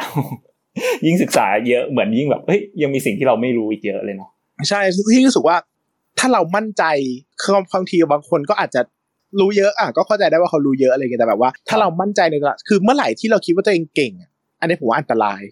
ยแค่นี้ก็อันตรายแล้วคือเวลาเราคิดว่าตัวเองเก่งเราจะใช้หัวเราจะเปิดโหมดตรรกะน้อยลง และใช้โหมดสัญชาตญาณมากขึ้นเนอะถ้ายิ่งเราเก่งเราก็จะจิ้มหุ้นซื้อลงทุนเปลี่ยนหุ้นไปเปลี่ยนหุ้นมาไม่ก็ใช้ตรรกะไม่ก็ใช้พยายามเพราะเราเก่งไงเราเป็นคนเก่งเราทำอะไรเราก็สักเซสเนอะแต่ถ้าเราคิดว่าตัวเองไม่เก่งอ่ะเราจะยิ่งพยายามยิ่งอ่านยิ่งหารีเช็คยิ่งใช้ความมั่นใจอะไรเงี้ยนั้นรู้มากรู้น้อยความจริงบางคนเขาอาจจะรู้เยอะจริงๆก็ได้มั้งแต่ผมก็ไม่ค่อยเจอนะแต่โอเคแต่คำว่าถ้าบอกว่าตัวเองเก่งเมื่อไหร่ผมว่าอันเนี้ยเสี่ยงแต่แล้วแต่คนนะผมมองตลาดแบบนี้บางคนเขาอาจจะเก่งจริงรู้จริงแต่เขาอาจจะไม่ได้มองตลาดเหมือนผมก็ได้นี่ผมก็ตอบไม่ถูกโอเคได้ครับโอ้ดีมากมากเลยครับคราวนี้ผมอยากให้คุณเบสเล่าเพิ่มเติมนิดนึงดีกว่าว่ามีตัวอย่างเคสที่น่าสนใจนะครับหรือว่าอาจจะเป็นเคสที่ประหลาดมาเล่าให้ฟังเกี่ยวกับการลงทุนอาจจะเป็นของคุณเบสเองก็ได้หรือว่าเป็นของแบบที่เคยเจอมาอะไรเงี้ยที่คิดว่าเรื่องพวกนี้น่าจะแบบคนอาจจะไม่เคยได้ยินแบบนี้มาก่อนอะไรเคสประหลาดหรอก็เอาถึงเคสไหนดีเล่าเคสนี้ละกันเป็นเคสที่ผมชอบมากแต่อาจจะไม่ได้เล่าบ่อยเนอะก็คือตอนที่ไปลงทุนที่เวียดนามอ่ะก็เจอหุ้นตัวหนึ่งเนาะไม่ได้เอ่ยชื่อแล้วกันที่ไม่เอ่ยชื่อก็ไม่ได้กลัวอะไรเขาหรอกคือลืมชื่อไปแล้ว เราลืมไปแล้วมันนานมากแล้วแต่สรุปว่าเป็นหุ้นตัวหนึ่งแล้วกันมันเป็นหุ้นอสังหาริมทรัพย์ตัวเล็กๆแต่ไอ้ความจุดเด่นของหุ้นอสังหาริมทรัพย์ตัวเล็กๆเนี่ยมันได้ไปถือหุ้นค้าปลีกที่ใหญ่มากของเวียดนามอยู่แล้วไอ้หุ้นค้าปลีกตัวเนี้ยมันก็ตีง่ายๆนะมันคือ 7-Eleven เวียดนามมันคือเขามันชื่อว่าวินมามันคือวินมามันก็จะมีเป็นร้านสะดวกซื้อคิดสภาพนะมันคือเซ็นทรัลบวกท็อปซูเปอร์มาร์เก็ตบวก 7-Eleven เมืองไทยเท่ากับวินมาร์ทเวียดนามโอ้มันใหญ่มากแล้วก็วินมาร์ทเนี่ยผู้บริหารก็มีความสัมพันธ์อันดีกับผู้นำเวียดนามซึ่งเวียดนามเป็นคอมมิวนิสต์เนาะดังนั้นมันมีความเป็นสังคมนิยมสูงนะมันก็มีเผด็จการมันก็มีความแบบเอื้อเฟื้อเผื่อแผ่กันอ่ะนะพูดเหมือนเราก็น่าจะเข้าใจกันทุกคนว่าการเอื้อเฟื้อระหว่างกลุ่มทุนกับการลงทุนเป็นอย่างไรนะก็คิดว่าวินมาร์ทเนี่ยก็เป็นผู้ชนะแต่อีวินมาร์ทเนี่ยมันไม่เอาหุ้นเข้าตลาดหลักทรัพย์เนาะมันดันเอาอีบริษัทเนี้ยถือหุ้นวินมาร์ทไปเยอะมากประมาณ 50% เยอะจนแบบโอ้โหมันถูกมากหุ้นเนี้ยแล้วก็แบบถ้าคิดเป็นมูลค่ามันถูกมากเลยนะแต่มันไม่มีใครรู้เลยหรอทำไมคนเวียดนามไม่ซื้อกันล่ะทำไมราคาไม่ไปไหนเลยตอนนั้นเพื่อนที่เป็นนักลงทุนไทยก็มาแนะนำผมก็แห่ไปซื้อแห่ไปเงินไปซื้อเยอะมากประมาณ2ล้านบาทไทยได้นะโชคดีว่าเป็นตลาดหุ้นเวียดนามเราเลยไม่ได้กล้าซื้อเยอะมันยังมีความใหม่กับเราอยู่จริงแล้วก็กลายเป็นว่าที่เขาไม่บอกใครอ่ะเพราะว่าเขาไม่ได้สนใจบริษัทนี้จริงๆสุดท้ายเขาก็เอาบริษัทเนี้ยขายหุ้นวินมาร์ททิ้งทั้งหมดเพื่อที่จะรีอะเลนซ์องค์กรใหม่ซึ่งเขารู้สึกว่าเขาไม่ผิดเพราะว่าเขาไม่ได้ชักชวนให้ใครมาซื้อหุ้นตัวนี้เขาไม่เคยโฆษณาว่าหุ้นนี้มันคือแบบอะไรเข้าใจเขาแค่เหมือนว่าเวลาที่เอาหุ้นเนี้ยไปซื้อวินมาร์ทไปครึ่งนึงอ่ะถือว่าเวลาจะออกเสียงในโต๊ะที่นั่งบริหารใช่ไหมมันก็คือได้ออกเสียง 50%แต่จริงๆแล้วอ่ะไอ้บริษัทเนี้ยมันก็ถือหุ้นกระจายกันอยู่เหมือนว่าเขาสามารถออกเสียง20ออกเสียง 50% ได้ด้วยการถือหุ้นเพียง 20% มันเป็นการโครงสร้างการถือหุ้นแบบสไตล์คนเอเชียคือถือหุ้นซ้ำๆในบริษัทไปมาเพื่อขยายความสามารถในการออกเสียงอะไรอย่างเงี้ยซึ่งคนเวียดนามคือกลุ่มวินกรุ๊ปเนี่ยเขาก็ทำแล้วเขาก็ทำผ่านในตัวนี้ซึ่งเป็นอสังหาริมทรัพย์เป็นบริษัทเปล่าๆนะคือไม่มีโครงการอะไรเลยเป็นบริษัทเปล่าๆที่เอามาถือหุ้นเฉยๆแล้ววันนึงเขาก็ขายหุ้นทิ้งทั้งหมดเพื่อที่จะโครงสร้างองค์กรเขารู้สึกว่าเขาไม่ผิดหรอกเพราะว่าเขาก็ไม่ได้เคยบอกว่าเขาจะมีตัวนี้มาเป็นถือเป็นตัวหลักเขาไม่เคยพูดในสามัญประจำปีเขาด้วยซ้ำว่านี่คือบริษัทในเครือเขาเพราะว่าเขาถือให้เป็นทางผ่านเฉยๆเหมือนเป็นแค่นอมินีนึงแต่นักลงทุนไทยเสือกฉลาดแล้วไปรับรู้เอง แล้วก็แห่ไปซื้อกันนะครับจนกระทั่งเขาขายหุ้นทิ้งในราคาทุนน่ะมันคือจุดสิ้นสุดของทุกอย่างเพราะว่ามันไม่มีวินมาร์ทแล้วอีบริษัทนี้ก็คือบริษัทกวงบริษัทอะไรแล้วก็สุดท้ายแล้วราคาก็ลงแบบตลอดทางเลยอะไรเงี้ยเราก็ขายไปที่จุดวันที่เรารู้ว่าเขาขายวินมาร์ททิ้งอะไรเงี้ยก็ราคาก็ลงไป 50% ก็ขาดทุนไปล้านนึงเนาะก็จริงๆแล้วอ่ะสำหรับตัวเองไม่ได้คิดนะว่ากรณีนี้เราผิดเราคิดว่าเราคิดถูกตั้งแต่ต้นจนจบเพียงแต่เหตุการณ์ที่เกิดมันมีอิทธิปาฏิหาริย์มากเกินไปใครจะไปคาดคิดว่าอยู่ดีๆมึงจะขายออกโดยที่มึงไม่แคร์วงเลยขนาดนี้ขายราคาทุนมันเวอร์มากอย่างเงี้ยเพียงแต่มันเป็นตลาดที่ตลาดเวียดนามมันไม่ดีมันไม่ได้มีเลกูเลชันที่แข็งแรงอะไรอย่างเงี้ยแล้วก็เราเป็นมือใหม่ด้วยว่าเราก็ไม่รู้ว่าคนที่นี่เขาเล่นกันแบบนี้ได้เนอะถ้าเป็นที่ไทยก็คงโดนฟ้องโดนก.ล.ต.เรียกแล้วแต่ที่นู่นเขาไม่แคร์อะไรกันอะไรอย่างเงี้ยเราก็โอเคเราก็เลยวันนี้ก็คือประสบการณ์ชีวิตเราซึ่งเป็นการขาดทุนครั้งที่ใหญ่แต่ แต่เราไม่ได้รู้สึกว่าเราผิดเรารู้สึกว่าเราก็คิดตั้งแต่ต้นจนจบแล้วคิดถูกนะอะไรอย่างเงี้ยเราก็รู้สึกว่าเป็นเคสที่น่าสนใจดีว่าผมไม่ค่อยมีใครเจอกันบ่อยๆหรอกมั้งเรื่องการปรับอะไรองค์กรอะไรอย่างเงี้ยก็เป็นอีกหนึ่งเคสที่น่าสนใจแต่ว่าตอนนั้นเราที่เราซื้อเราก็ถ้าแบบที่คุณเบสบอกก็คือว่าด้วยข้อมูลที่มันมีมันก็น่าสนใจจริงๆแหละเนาะแต่ว่าเราไม่ได้แบบมองถึงอนาคตหรือว่าเราไม่รู้ว่าอาจจะเป็นตลาดที่เราไม่ได้คุ้นเคยว่าคนเวียดนามเขาทำกันแบบนี้อะไรอย่างงี้ด้วยเงี้ยใช่ขณะผมคุยคนเวียดนามเองอ่ะคนเวียดนามยังไม่รู้เลยนะว่าขายหุ้นทิ้งไปแล้วอ่ะผมอ่ะตอนนั้นอ่ะเขาอ่ะมาโรดโชว์ที่ไทยเพราะว่ามันเป็นหุ้นที่ฮอตมากในหมู่นักลงทุนไทยซึ่งคนเวียดนามก็งงว่าทำไมซื้อหุ้นอะไรกันตัวนี้หรอทำไมมันมีอะไรขนาดนั้นเขาก็มาเขาบอกเดี๋ยวเขาก็ขายทิ้งหมดแหละเขาไม่ได้ถือยาวอยู่แล้วเพราะว่าอันนี้มันไม่ใช่โปรเจกต์หลักของเขานักลงทุนไทยก็หน้าหมาไปหนึ่งดอกอะไรเงี้ยแล้วก็เขาก็ไปดูคราวนี้ผมก็เมลไปถามเพื่อนเวียดนามที่เขาเป็นนักลงทุนเหมือนกันว่าเฮ้ยยูรู้หรือเปล่าว่าเนี่ยเขาจะขายหมดแล้วนะเพื่อนบอกว่าไม่ใช่บ้าหรือเปล่าขายขนาดนี้มันต้องแจ้งต่อตลาดหลักทรัพย์แล้วเป็นเรื่องใหญ่มากมูลค่าเงินมันต้องแบบกี่ล้านดองผมบอกว่ามึงไปอ่านสรุปหน้าอะไรนะแบบไปอ่านสรุปรายงานประจำปีหน้านี้บรรทัดนี้เพื่อนกู Google Translate มาแล้วเขาขายทิ้งจริงๆเพื่อนพี่อ่านบอกเฮ้ยเชี่ยไม่ขายจริงว่ะคนเวียดนามที่เป็นโบรกเกอร์ที่นู่นอ่ะยังไม่รู้เลยอ่ะว่าเขาขายเพราะว่าเขาแบบขายแบบดอนแคร์เวิลด์ขายแล้วก็แนบมันเป็นบรรทัดเล็กๆว่าขายแล้วนะอะไรอย่างเงี้ยคือขนาดแค่ขายยังไม่บอกด้วยซ้ำว่าขายหุ้นอะไรออกก็แค่บอกว่าขายบริษัทที่ถือลงทุนทิ้งก็อะไรอย่างเงี้ยมันเป็นเรื่องที่แบบเป็นคนเวียดนามก็เจ๊งใครๆก็เจ๊งเอาง่ายๆก็เจ๊งกันทั่วหน้าทั่วตาอะไรเงี้ยแบบมันก็เป็นประสบการณ์ที่ตลกดีอะไรเงี้ยว่าแบบมันก็มีแบบนี้เนอะมันก็ทำให้เราแบบคิดว่าในชีวิตนี้คงไม่เจอบ่อยแต่ก็คงสนุกดีเวลานึกย้อนกลับไปแต่ตอนนั้นก็ไม่สนุกเพราะเงินล้านนึงก็เยอะอยู่แต่ตอนนี้ก็ขำขันจ้อจี้ดีว่ามันก็ผ่านไปแล้วอะไรอย่างเงี้ยครับก็ต้องระวังเนาะบางอย่างอะไรจะแบบ too good to be true หรือเปล่าตอนนั้นที่เราดูแบบดีมากโอ้ย PE ต่ำมากกูต้องรวยแน่ๆเลยกูเป็นเศรษฐี10 เด้งอะไรอย่างเงี้ยกูว่าเป็น the next Warren Buffett โง่ไปนะครับโอเคได้ผมถามเพิ่มเติมดีกว่าส่วนใหญ่คุณเบสจะเวลาเรื่องพูดบ่อยๆจะเป็นเรื่องหุ้นเนาะอะไรอย่างนี้ผมอยากรู้ว่าแล้วพวกกองทุนพวกคริปโตเคอเรนซีอะไรอย่างนี้คุณเบสลงทุนในพวกนี้ด้วยไหมครับคริปโตเนี่ยไม่ได้ลงทุนเลยแต่ลงทุนทางอ้อมนะคือหมายถึงว่าคริปโตจริงๆไม่ได้ลงทุนแต่เราลงทุนในบริษัทที่ขายการ์ดจอสำหรับพูดคริปโตซึ่งเราก็ไม่ได้อันจริงๆตอนซื้อเราก็ไม่ได้มองว่าเทรนด์มันจะมาจากคริปโตนะเรามองว่าเทรนด์มันจะมาจาก AI อะไรอย่างเงี้ยแต่ก็ต้องพูดว่าเราก็ได้รับประโยชน์จากคริปโตระดับนึงแต่มันก็เป็นบริษัทที่ทำอย่างอื่นด้วยนะอะไรอย่างเงี้ยแต่ถามว่าลงทุนในคริปโตจริงๆหรือว่าดัชนีที่อ้างอิงคริปโตเนี่ยอันนี้ไม่ได้ลงทุนเลยเพราะว่าไม่มีความรู้พอจะลงทุนเนาะซึ่งผมก็พูดเสมอนะว่าถ้าใครลงทุนแล้วกำไรก็ทำไปเถอะนะก็แล้วแต่คนแต่ผมว่าทำไม่ได้อะไรเงี้ยทำไม่ได้เราก็ไม่ทำดีกว่าอะไรเงี้ยเนาะแล้วก็อย่างกองทุนรวมเนี่ยจริงๆก็ไม่ค่อยแตะเพราะว่าชอบพูดรายตัวมากกว่าแต่ก็จะมีกองทุนรวมบางกองที่ต้องซื้อเพราะว่าอย่างไปลงทุนที่อินเดียอย่างเงี้ยมันไม่สามารถถือหุ้นรายตัวได้มันต้องซื้อกองทุนรวมเท่านั้นเพราะว่าถ้าเราเป็นนักทุนต่างชาติอ่ะเขาจะให้เราเขาไม่ให้เราลงทุนแบบเป็นบุคคลธรรมดาเขาต้องให้เราลงทุนผ่านกองทุนรวมหรือไม่ต้องมีเงินเกิน100ล้านอะไรอย่างเงี้ยซึ่งเราก็ไม่มีเงิน100ล้านเราก็เลยลงทุนแบบเป็นนักลงทุนธรรมดาไปลงทุนผ่านกองทุนรวมไปอะไรเงี้ยครับก็ซื้อกองทุนรวมในอินเดียไว้อะไรเงี้ยครับผมอยากถามความเห็นเพิ่มไม่แน่ใจถ้ามีความเห็นนะไอ้พวกคริปโตอะไรอย่างเงี้ยคุณเบสมีความเห็นกับเรื่องอะไรพวกนี้มั้ยทำไมถึงยังไม่ได้เริ่มลงทุนหรือว่าแค่เรายังไม่ได้สนใจมากกว่าเราไม่มีความรู้อ่ะจากคนที่แบบลงทุนหุ้นมานานอะไรเงี้ยก็เลยอยากรู้ว่าเรามีความเห็นต่อสิ่งนี้ยังไงเพราะคิดว่าน่าจะเป็นอีกหนึ่งเรื่องที่คนทุกคนน่าจะสนใจเหมือนกันอะไรเงี้ยครับหนึ่งนะผมว่าสำคัญที่สุดคือผมไม่มีแพชชั่นต่อคริปโตเลยอ่ะผมไม่ได้รู้สึกว่า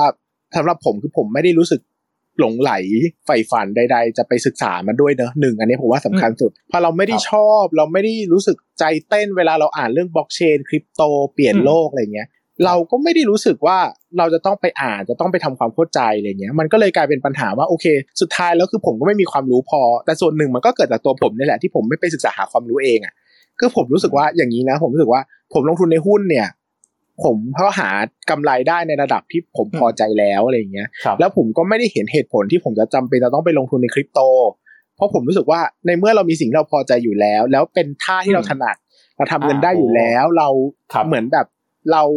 าว่ายน้ำเป็นอยู่แล้วอะไรเงี้ยทำไมเราต้องเปลี่ยนไปฝึกบินด้วยล่ะอะไรอย่างเงี้ยในเมื่อเราก็ยังทำมาหากินกับตรงนี้ได้อยู่แล้วคือผมไม่ได้รู้สึกถ้าวันนึงเราไม่สามารถลงทุนในหุ้นจนได้กำไรแล้วแบบเช่นตลาดหุ้นมันแพงมากหรือว่าตลาดหุ้นปิดมีกฎหมายจากทั่วโลกให้เลิกเล่นหุ้นอะไรอย่างเงี้ยโอเคเราอาจจะศึกษาคริปโตก็ได้อะไรเงี้ยแต่วันนี้มันก็มี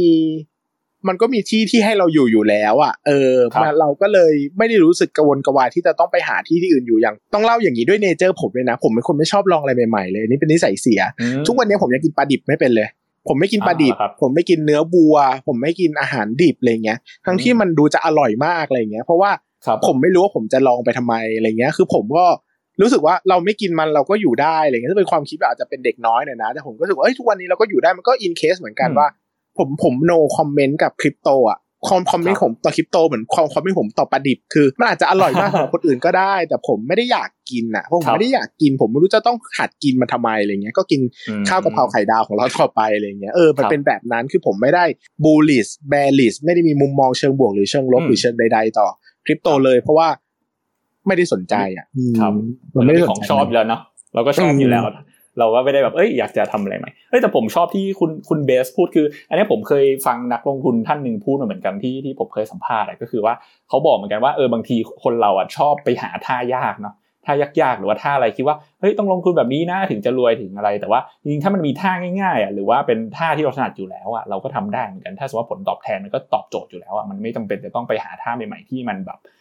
ันแบบยากเกินอะไรเงี้ยพอดีตอนนั้นผมไปฟังเขาแนะนำเรื่องลงทุนเรื่องหุ้นเรื่องกองทุนอะไรนะครับเขาก็เลยบอกว่าถ้าคนไหนถนัดกองทุนอะไรเงี้ยเราก็ไม่จำเป็นต้องเล่นหุ้นก็ได้ถ้าเราแบบพอใจกับสิ่งนี้แล้วกับผลตอบแทนกับการศึกษาที่เราแบบอยากจะลงทุนประมาณนี้อยากจะศึกษาประมาณเนี้ยก็ไม่จำเป็นต้องหุ้นก็ได้กองทุนก็ได้อะไรเงี้ยหรือว่าทองก็ได้อะไรเงี้ยแล้วมันแล้วแต่เราจริงเลย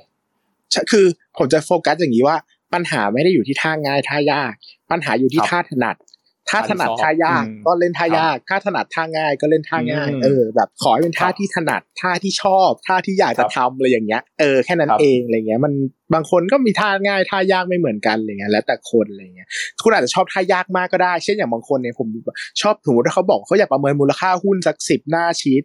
Excel อย่างเงี้ยได้ผมก็เคยเป็นคนแบบนั้นมาก่อนชอบเล่นท่ายากแต่ชอบไงถนัดไงรู้สึกว่าเล่นแล้วทำได้ก็เล่นแต่วันนึงก็เลิกเล่นไปเองอะไรเงี้ยดังนั้นก็โฟกัสที่ความถนัดดีกว่าหมายถึงว่า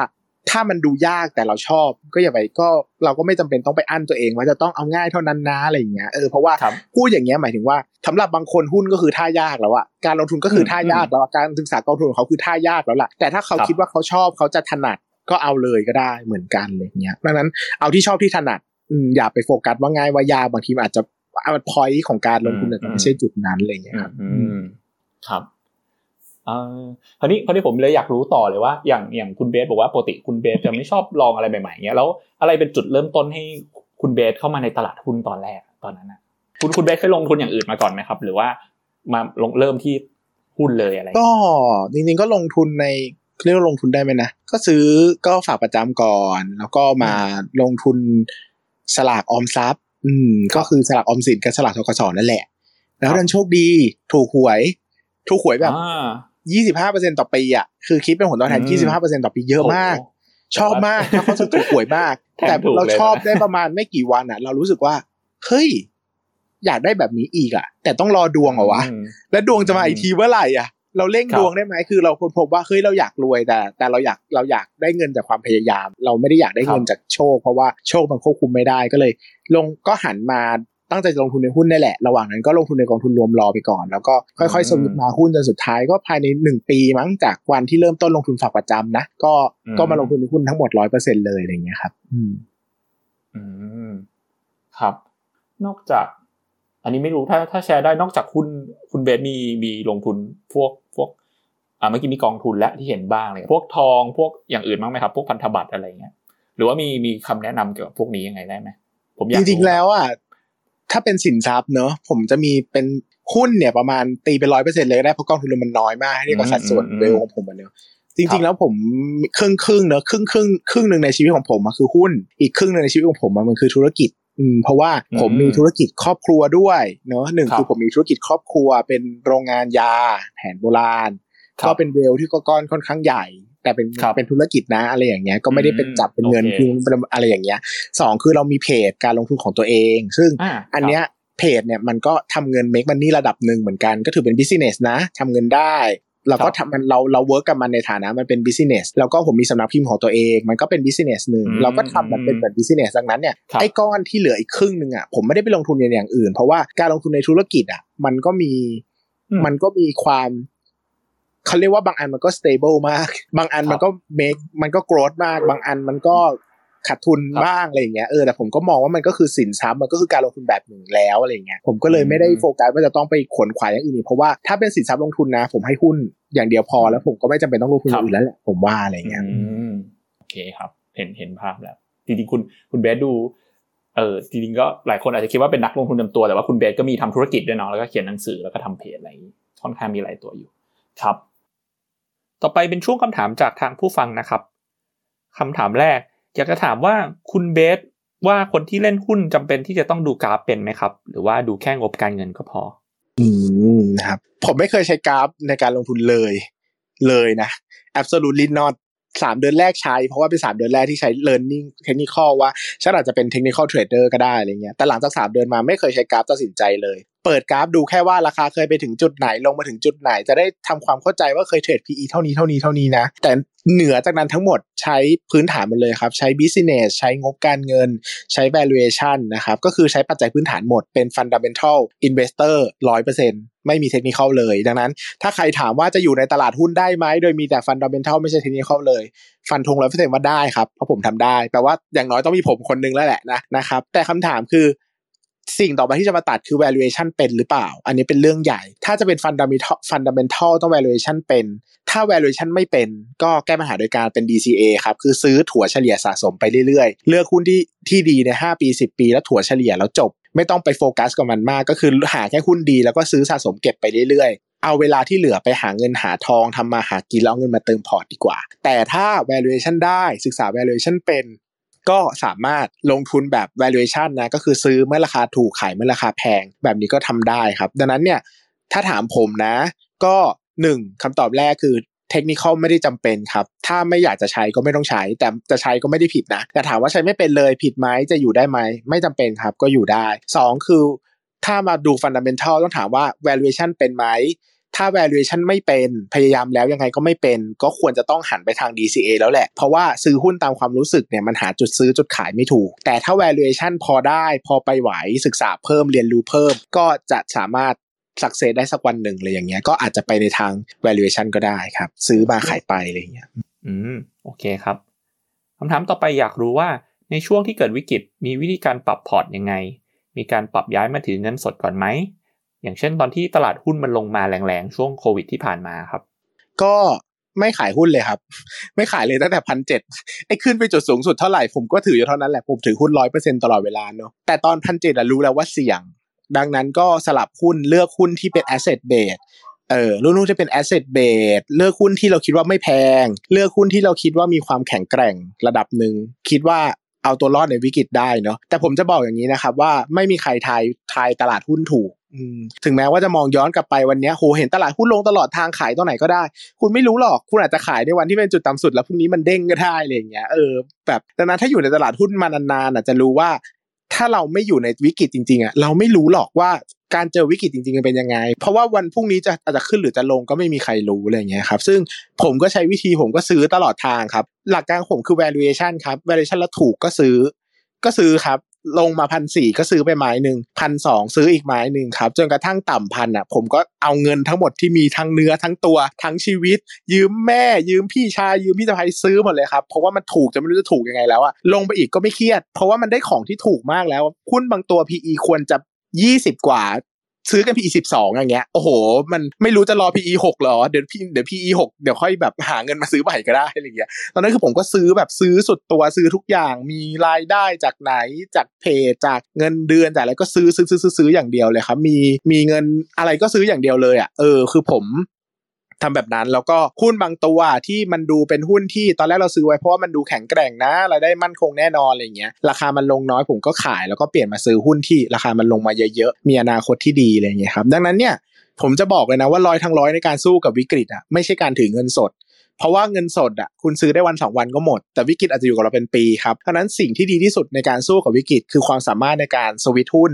ออกหุ้นให้ได้เข้าหุ้นใหม่ให้เป็นครับ การที่เกิดวิกฤตแล้วคุณปิดจอไม่ดูอะไรเลยนั่นคือความพ่ายแพ้ครับเพราะว่าถ้าหุ้นตัวไหนลงมาเยอะๆคุณไม่มีโอกาสซื้อยิ่งมีวิกฤตคุณต้องเอาตาถ่างตาดูจอไม่ว่าคุณจะขาดทุนเยอะแค่ไหนหาโอกาสให้ได้อ่ะหุ้นคุณลงมา 20% น่ะคุณอาจจะเสียใจมากแต่อาจจะมีหุ้นที่ลงมาแล้ว 70% แล้วน่าซื้อคุณก็ต้องขายไปซื้อมันให้ได้อะไรอย่างเงี้ยดังนั้นน่ะสิ่งสำคัญที่สุดเนอะผมเจอกับนักลงทุนที่ผ่านต้มยำกุ้งผ่านสับพามผ่าน2015ผ่านราชประสงค์ผ่านโควิดทุกคนพูดเหมือนกันครับว่าการสวิตช์หุ้นเนี่ยสำคัญที่สุดการถือเงินสดไม่ใช่คือพี่โจลูกอีสานะครับอดีตนายกสมาคมนักลงทุนประเทศไทยเนี่ยเคยพูดว่าการถือเงินสดเป็นเรื่องของพระเจ้าครับมีแต่พระเจ้าที่รู้เท่านั้นว่าจุดต่ำสุดคือที่ไหนดังนั้นอย่าไปโฟกัสเรื่องการถือเงินสดโฟกัสเรื่องการ valuation และการปรับหุ้นในพอร์ตมากกว่าเพราะนั่นน่ะคือคำตอบของเรามากกว่าครับแต่ผมไม่ได้บอกนะว่าการถือเงินสดผิดถ้าคุณถือเงินสดแล้วคุณสบายใจบางคนทนไม่ได้หุ้นลงเซอร์กิตเบรกเกอร์2วันติดอย่างเงี้ยคุณถือหุ้นหมดคุณจะบ้าตายคุณก็ถือเงินสดก็ได้เอาคุณหายเครียดแต่ในชีวิตจริงอ่ะมันอาจจะเด้งในวันต่อไปก็ได้เนอะอย่างที่เราเห็นกันว่าตลาดหุ้นลงไป900กว่าจุดแค่วันเดียวอย่างเงี้ยแล้วมันก็ไม่เคยลงไปเลยซึ่งวันนั้นผมซื้อหุ้นด้วยนะผมก็ซื้อมันไปเรื่อยๆนั่นแหละก็โอนเงินเข้าไปมีเงินนิดเงินหน่อยก็โอนซื้อทุกวันเลยอย่างเงี้ยนะครับอันนี้คือการเลี้ยงของผมมั่นใจว่าหุ้นมันถูกมากดังนั้นสิ่งสำคัญคืออย่าไปมองตลาดเยอะให้มองบริษัทเยอะๆมองการ valuation ครับบริษัทหลายบริษัทแทบไม่ได้รับผลกระทบจากโควิดเลยได้รับก็น้อยมากและเชื่อมั่นว่าโควิดอ่ะก็คงไม่อยู่กับเราไปตลอดชีวิตอันนี้ผมก็ไม่รู้มองโลกในแง่ดีก่อนนะอย่างมากก็คง2ปี3ปีแล้วเนี่ยเดี๋ยววันนึงมันก็จะผ่านไปการซื้อที่จุดนั้นอ่ะมันก็เป็นการซื้อที่ดีนะแต่ก็ต้องเลือกหุ้นนิดนึงคือไม่ใช่ว่าก็ไปซื้อหุ้นกลุ่มที่เสี่ยงมากๆได้รับผลกระทบจากโควิดมากๆอันนี้ก็ไม่เวิร์กก็ไปเลือกหุ้นที่ดูเหมือนจะได้ประโยชน์จากโควิดแต่ราคาหุ้นลงมาเยอะแบบเนี้ยมันสวนทางกันมันเป็นโอกาสการลงทุนที่มากมายมหาศาลเลยอะไรเงี้ยครับโอเคครับต่อไปเป็นข้อสุดท้ายอยากให้คุณเบสช่วยเปรียบเทียบตลาดไทยกับต่างประเทศที่ตอนนี้ใครๆก็บอกว่าตลาดไทยหมดเสน่ห์แล้วถ้าเราเริ่มลงทุนตอนนี้เราควรจะไปต่างประเทศทั้งหมดเลยไหมหรือว่ายังอยู่ไทยด้วยครับถ้าเริ่มลงทุนตอนนี้เนอะไม่แนะนำให้ไปต่างประเทศก่อนเพราะว่าคุณก็จะไปตายที่ต่างประเทศผมจะบอกว่าลงทุนต่างประเทศท่ายากมากเพราะว่าการเข้าถึงข้อมูลไม่เท่ากันเพราะว่าเราอยู่ข้างนอกเราช้ากว่าเนอะภาษาก็ถ้าไม่ได้แบบคืออ่านภาษาอังกฤษได้ก็จริงอะแต่อ่านภาษาอังกฤษเป็น100หน้าบางทีไม่ง่ายนะอ่านภาษาไทย100หน้าบางทีเราสู้นะอ่าน 56-1 100หน้าสู้นะอ่านรายงานประจำปีภาษาอังกฤษ100หน้าสู้หรือเปล่าบางทีอ่านสรุปอ่านบทความอ่านภาษาอังกฤษได้ไม่ยากแต่การอ่านเพื่อลงทุนมันใช้การอ่านปริมาณมหาศาลกว่านั้น30หน้า50หน้าถ้าไม่อินฟลูเอนซ์มากถ้าไม่เก่งมากยากครับแล้วก็การลงทุนต่างประเทศมีท่าเยอะเช่นมีเงินลงทุนขั้นต่ำต้องโอนเงินไปเท่าไหร่มีความเหลื่อมของเวลามีการเข้าถึงข้อมูลไม่เท่ากันคุณไม่เคยเห็นธุรกิจด้วยวันนี้คุณไปซื้อหุ้น Alta Beauty ค้าปลีกของอเมริกาไปซื้อ Costco ไปซื้อ Walmart ไม่เคยไปเดินไม่เคยรู้จักผู้บริโภคไม่เคยรู้เลยว่าเขาทำอะไรเขาขายผู้บริโภคกลุ่มไหนขายอะไรเป็นหลักบ้างหลายๆอย่างมันต้องใช้การสกัดโตบัตเนาะดังนั้นถ้ายังไม่เก่งนะประสบการณ์ยังไม่เยอะที่ผมก็แนะนำอันนี้ส่วนตัวนะแต่คุณอาจจะเก่งกว่าผมก็ได้ผมจะแนะนำว่าลงทุนในไทยให้เก่งก่อนอยู่เอาตัวรอดในตลาดหุ้นในไทยให้ได้สัก3ปี3ปีแรกอย่าไปพูดถึงกำไรเยอะครับเอาตัวรอดให้เงินต้นไม่หายก่อนถึง3ปีแรกแล้วเอาตัวรอดในตลาดหุ้นไทยได้คุณอาจจะได้บัตรเทิร์นโปรไปต่างประเทศแล้วก็ได้เนาะแต่จะเล่าอย่างนี้นะว่าช่วงที่ผ่านมา 2-3 ปีเนี่ยการลงทุนต่างประเทศมันเฟื่องฟูมากเพราะหุ้นต่างประเทศมันขึ้นตลอดทางแล้วหุ้นไทยมันไม่ขึ้นเนาะช่วง18เนี่ยเป็นช่วงที่ผมไปลงทุนต่างประเทศเหมือนกันแต่ผมเริ่มต้นลงทุนปี14นะนั่นแปลว่าผมมีประสบการณ์4ปีแล้วผมเอาเงินไปลงทุนต่างประเทศประมาณ10ตัวได้หุ้นเด้งมา7ตัวได้ผลตอบแทน6เด้ง5เด้ง4เด้งเต็มไปหมดเลยแล้วก็ซื้ออย่างเดียวด้วยนะเราไม่ทำอะไรเลยซื้อแล้วก็ถือเฉยๆมา 2-3 ปีได้ตัวนึงได้มา 6-7 เด้งแล้วอะไรอย่างเงี้ยนั่นนะคือหุ้นต่างประเทศอ่ะอนาคตดีกว่าเราเยอะนะอันนี้ขอพูดสั้นๆแล้วกันว่าประเทศไทยเนี่ยได้มองในเชิงโครงสร้างแล้วเนี่ยยากมากนะครับ1เลยการเมืองไม่เสถียรเนอะอันนี้ก็ไม่ก็คงไม่ต้องพูดกันเยอะก็ไปลองทัศนาวิเคราะห์กันเองว่าทำไมมันถึงไม่เสถียรเนอะ2คือเศรษฐกิจก็ไม่ค่อยดีนะครับ GDP ก็โตไม่เยอะมานานแล้วนะครับไปดูจีนไปดูฟิลิปปินส์ไปดูเวียดนามโตปีละ 6% เนอะไทยปีโตปีละ 2% 3% เนอะน้อยมากนะครับน้อยสุดๆเลยนะครับก็ถ้าเป็นคนต่างประเทศก็คงไม่มาลงทุนที่ไทยอ่ะแต่เราเป็นคนไทยแล้วก็อาจจะลงทุนเพื่อซ้อมมือเนอะสิ่งสำคัญที่สุดที่ผมว่าอันตรายคือโครงสร้างประชากรประเทศไทยตอนนี้เข้าสู่ระยะจะเป็นผู้สูงสังคมผู้สูงอายุแล้วนะครับและคาดว่าอีกประมาณ3ปีจะเป็นสังคมผู้สูงอายุแบบสมบูรณ์ก็คือเป็นมีคนอายุเกิน60ปีมากกว่า 20% ของประชากรซึ่งไทยจะเป็นประเทศแรกในโลกที่เป็น Aging Society แล้วยังไม่ได้เป็นประเทศที่พัฒนาแล้วแต่เป็นไทยง่ายๆว่าเรากำลังแก่และจน ในเวลาเดียวกันเป็นประเทศแรกในโลกที่อื่นคือเขาจนแต่เขาไม่แก่หรือเขาแก่แต่เขาไม่จนแต่เราทั้งแก่ทั้งจนเนาะดังนั้นในพูดถึงการเติบโตเชิงประชากรเราไม่มีอัตราการเกิดเราต่ำอัตราการแต่งงานเราต่ำนะประชากรที่เป็นแรงงานเราน้อยมันไม่มีใครไปขับเคลื่อน GDP ให้ไปได้ไกลเนาะภาครัฐอาจจะกระตุ้นสร้างโครงสร้างพื้นฐานนู่นนี่นั่นได้แต่อย่าลืมเนะว่าอัตราส่วนของการกระตุ้นจากภาครัฐถ้าเทียบกับสัดส่วน GDP ทั้งหมดประมาณแค่ 10% เองเพราะว่า GDP จริงๆมันเป็นหนักอยู่ที่ภาคบริโภคประมาณ 55% วันนี้นี่ครัวเรือนสูงเป็นประวัติศาสตร์แล้วจะเอาอะไรมากระตุ้นเศรษฐกิจเนอะในระยะยาวคนไทยแบกหนี้เยอะนะครับถ้าเราความหวังเดียวของไทยคือต้องทำให้เกิด modernization ทางประเทศนะครับทำให้ทางประเทศเป็นอย่างเมืองหลวงก็คือกรุงเทพมหานครเนอะปัจจุบันทุกวันนี้ทั่วประเทศอะเรามีค่ารายได้เฉลี่ยอยู่ที่ประมาณ 15,000 ต่อคนต่อเดือนนะครับแต่ที่กรุงเทพเนี่ยมัน 28,000 ดังนั้นคิดง่ายๆว่าถ้าทำให้ทั้งประเทศเติบโตได้มาเป็นกรุงเทพเราจะได้ GDP โตขึ้น2เท่าซึ่งมหาศาลในตลาดหุ้นแต่ก็ไม่ได้ถือว่าเป็นเรื่องที่เกินจริงเพราะว่า GDP per capita ของไทยก็ยังตามหลังประเทศอื่นอีกเยอะเนอะอย่างอเมริกา 60,000 USD ต่อคนต่อปีเนอะของไทยแค่ประมาณเท่าไหร่ไง3,000-4,000 เองก็คือยังน้อยมากถ้าจะโตแบบเป็นอยู่อเมริกาโตได้อีกเป็น10เท่าอ่ะแต่คำถามวันนี้คือต้องกลับมามองอย่างไม่ไบแอสว่าประเทศไทยมีโครงสร้างอะไรที่จะพัฒนาเราไปได้ไกลขนาดนั้นบ้างเนอะเราเจอเวลาวิเคราะห์เรื่องของปัจจัยมาภาคเราวิเคราะห์ politics นะครับการเมืองวิเคราะห์ economy นะครับวิเคราะห์ภาคเศรษฐกิจวิเคราะห์ society ลักษณะสังคมวิเคราะห์ environment นะครับคือสิ่งแวดล้อมเทคโนโลยีนะครับแล้วก็วิเคราะห์กฎหมายนะครับส่วนตัวแล้วผมไม่เห็นความหวังใดใน6ข้อนี้เนาะดังนั้นการลงทุนธีมหลักในประเทศไทยคือการลงทุนในหุ้นเล็กถึงกลางคือซื้อตอนมันเล็กพอเป็นกลางก็ขายแล้วก็หาอย่างนี้วนไปเรื่อยๆคุณจะหาหุ้นเด้งหลายเด้งได้แต่ไม่ใช่การซื้อถือ forever นะครับประเทศไทยไม่ใช่อเมริกาที่เติบโตได้เป็น100ปีเนาะอันนี้พูดแบบกลางมากเนอะไม่ได้มีความไบแอสใดๆเลยก็พูดตามแฟกต์ตามตัวเลขที่ทุกคนก็เห็นกันต่างประเทศเป็นโอกาสการลงทุนที่สูงมากครับอันนี้ไม่เถียงเลยแต่ถ้ายากใช้เงินเยอะนะครับความเสี่ยงก็สูงเนอะ2ปีที่ผ่านมาหุ้นอเมริกาขึ้นไม่หยุดเพราะว่าดาวโจนส์เนี่ยมันเวทด้วยหุ้นเทคโนโลยีเยอะและการมาของโควิดมันทำให้หุ้นเทคโนโลยีเติบโตเพราะเราต้องใช้เทคโนโลยีเยอะทั้งฮาร์ดไลน์ซอฟต์ไลน์ใช้ไปหมดเลยนะครับเราไม่รู้ว่ามันฟองสบู่หรือยังแล้วมันจะยังไงต่อเนาะดังนั้นก็ต่างประเทศดีครับผมไม่เถียงแต่มันยากกว่าไทยเยอะดังนั้นถ้าเป็นมือใหม่แนะนำให้ฝึกมืออยู่ที่ไทยเอาตัวรอดจากตลาดหุ้นไทยได้สัก 2-3 ปีก่อนถ้ามีความรู้ความสามารถเพียงพอแล้วจะไปโกอินเตอร์ผมก็ยินดีด้วยครับประมาณนี้โอเคได้ครับก็ขอบคุณสำหรับทุกคำตอบนะครับแล้วก็ทุกคำถามด้วยเดี๋ยวนี้ผมขอสรุปที่พูดมาสักนิดนึงนะครับก็วันนี้เราอยู่กับคุณเบสนะครับการลงทุนคืออะไรการลงทุนคือการนำทุนไปทำให้เกิดทรัพย์นะครับก็แบ่งออกเป็นทั้งการลงทุนทางตนก็คือการลงทุนในธุรกิจเพื่อให้ได้ผลตอบแทนนะครับแล้วก็การลงทุนทางอ้อมก็แบ่งเป็น6ประเภทนะครับก็มีเงินฝากตราสารหนี้ตราสารทุนตราสารอนุพันธ์สินทรัพย์ทางเลือกแล้วก็กองทุนรวมนะครับทำไมการลงทุนถึงสำคัญเหมาะกับใครบ้างก็คุณเบสให้ความเห็นว่าการลงทุนเนี่ยจริงๆอาจจะไม่ได้สำคัญกับหรือว่าเหมาะสำหรับทุกคนก็ได้นะครับบางคนเขาอาจจะถนัดในการทำงานประจำมากกว่าหรือว่าบางคนที่มีเงินเยอะอยู่แล้วเนี่ยก็ไม่จำเป็นต้องลงทุนก็ได้แต่ว่าคราวเนี้ยคนที่ลงทุนส่วนใหญ่เนี่ยที่ลงทุนแล้วประสบความสำเร็จก็กว่า 90% เนาะก็เป็นคนที่มีความรู้นะครับก็มีบางส่วนอาจจะไม่มีความรู้ก็ลงทุนสำเร็จได้แต่ว่ามันก็จะเป็นส่วนน้อยนะครับคราวนี้ถ้าอยากจะเริ่มลงทุนมีคำแนะนำอะไรบ้างวันนี้คุณเบสให้ทริคที่สำคัญมากเลยก็คือคุณเบสบอกว่า1ต้องมีแพชชั่นก่อนนะครับต้องทำตัวให้รักการลงทุนนะครับคุณเบสเปรียบเสมือนว่าเราจะลดความอ้วนเนี่ยเราก็ต้องเชื่อมั่นก่อนว่าตัวเองจะผอมนะครับเราจะ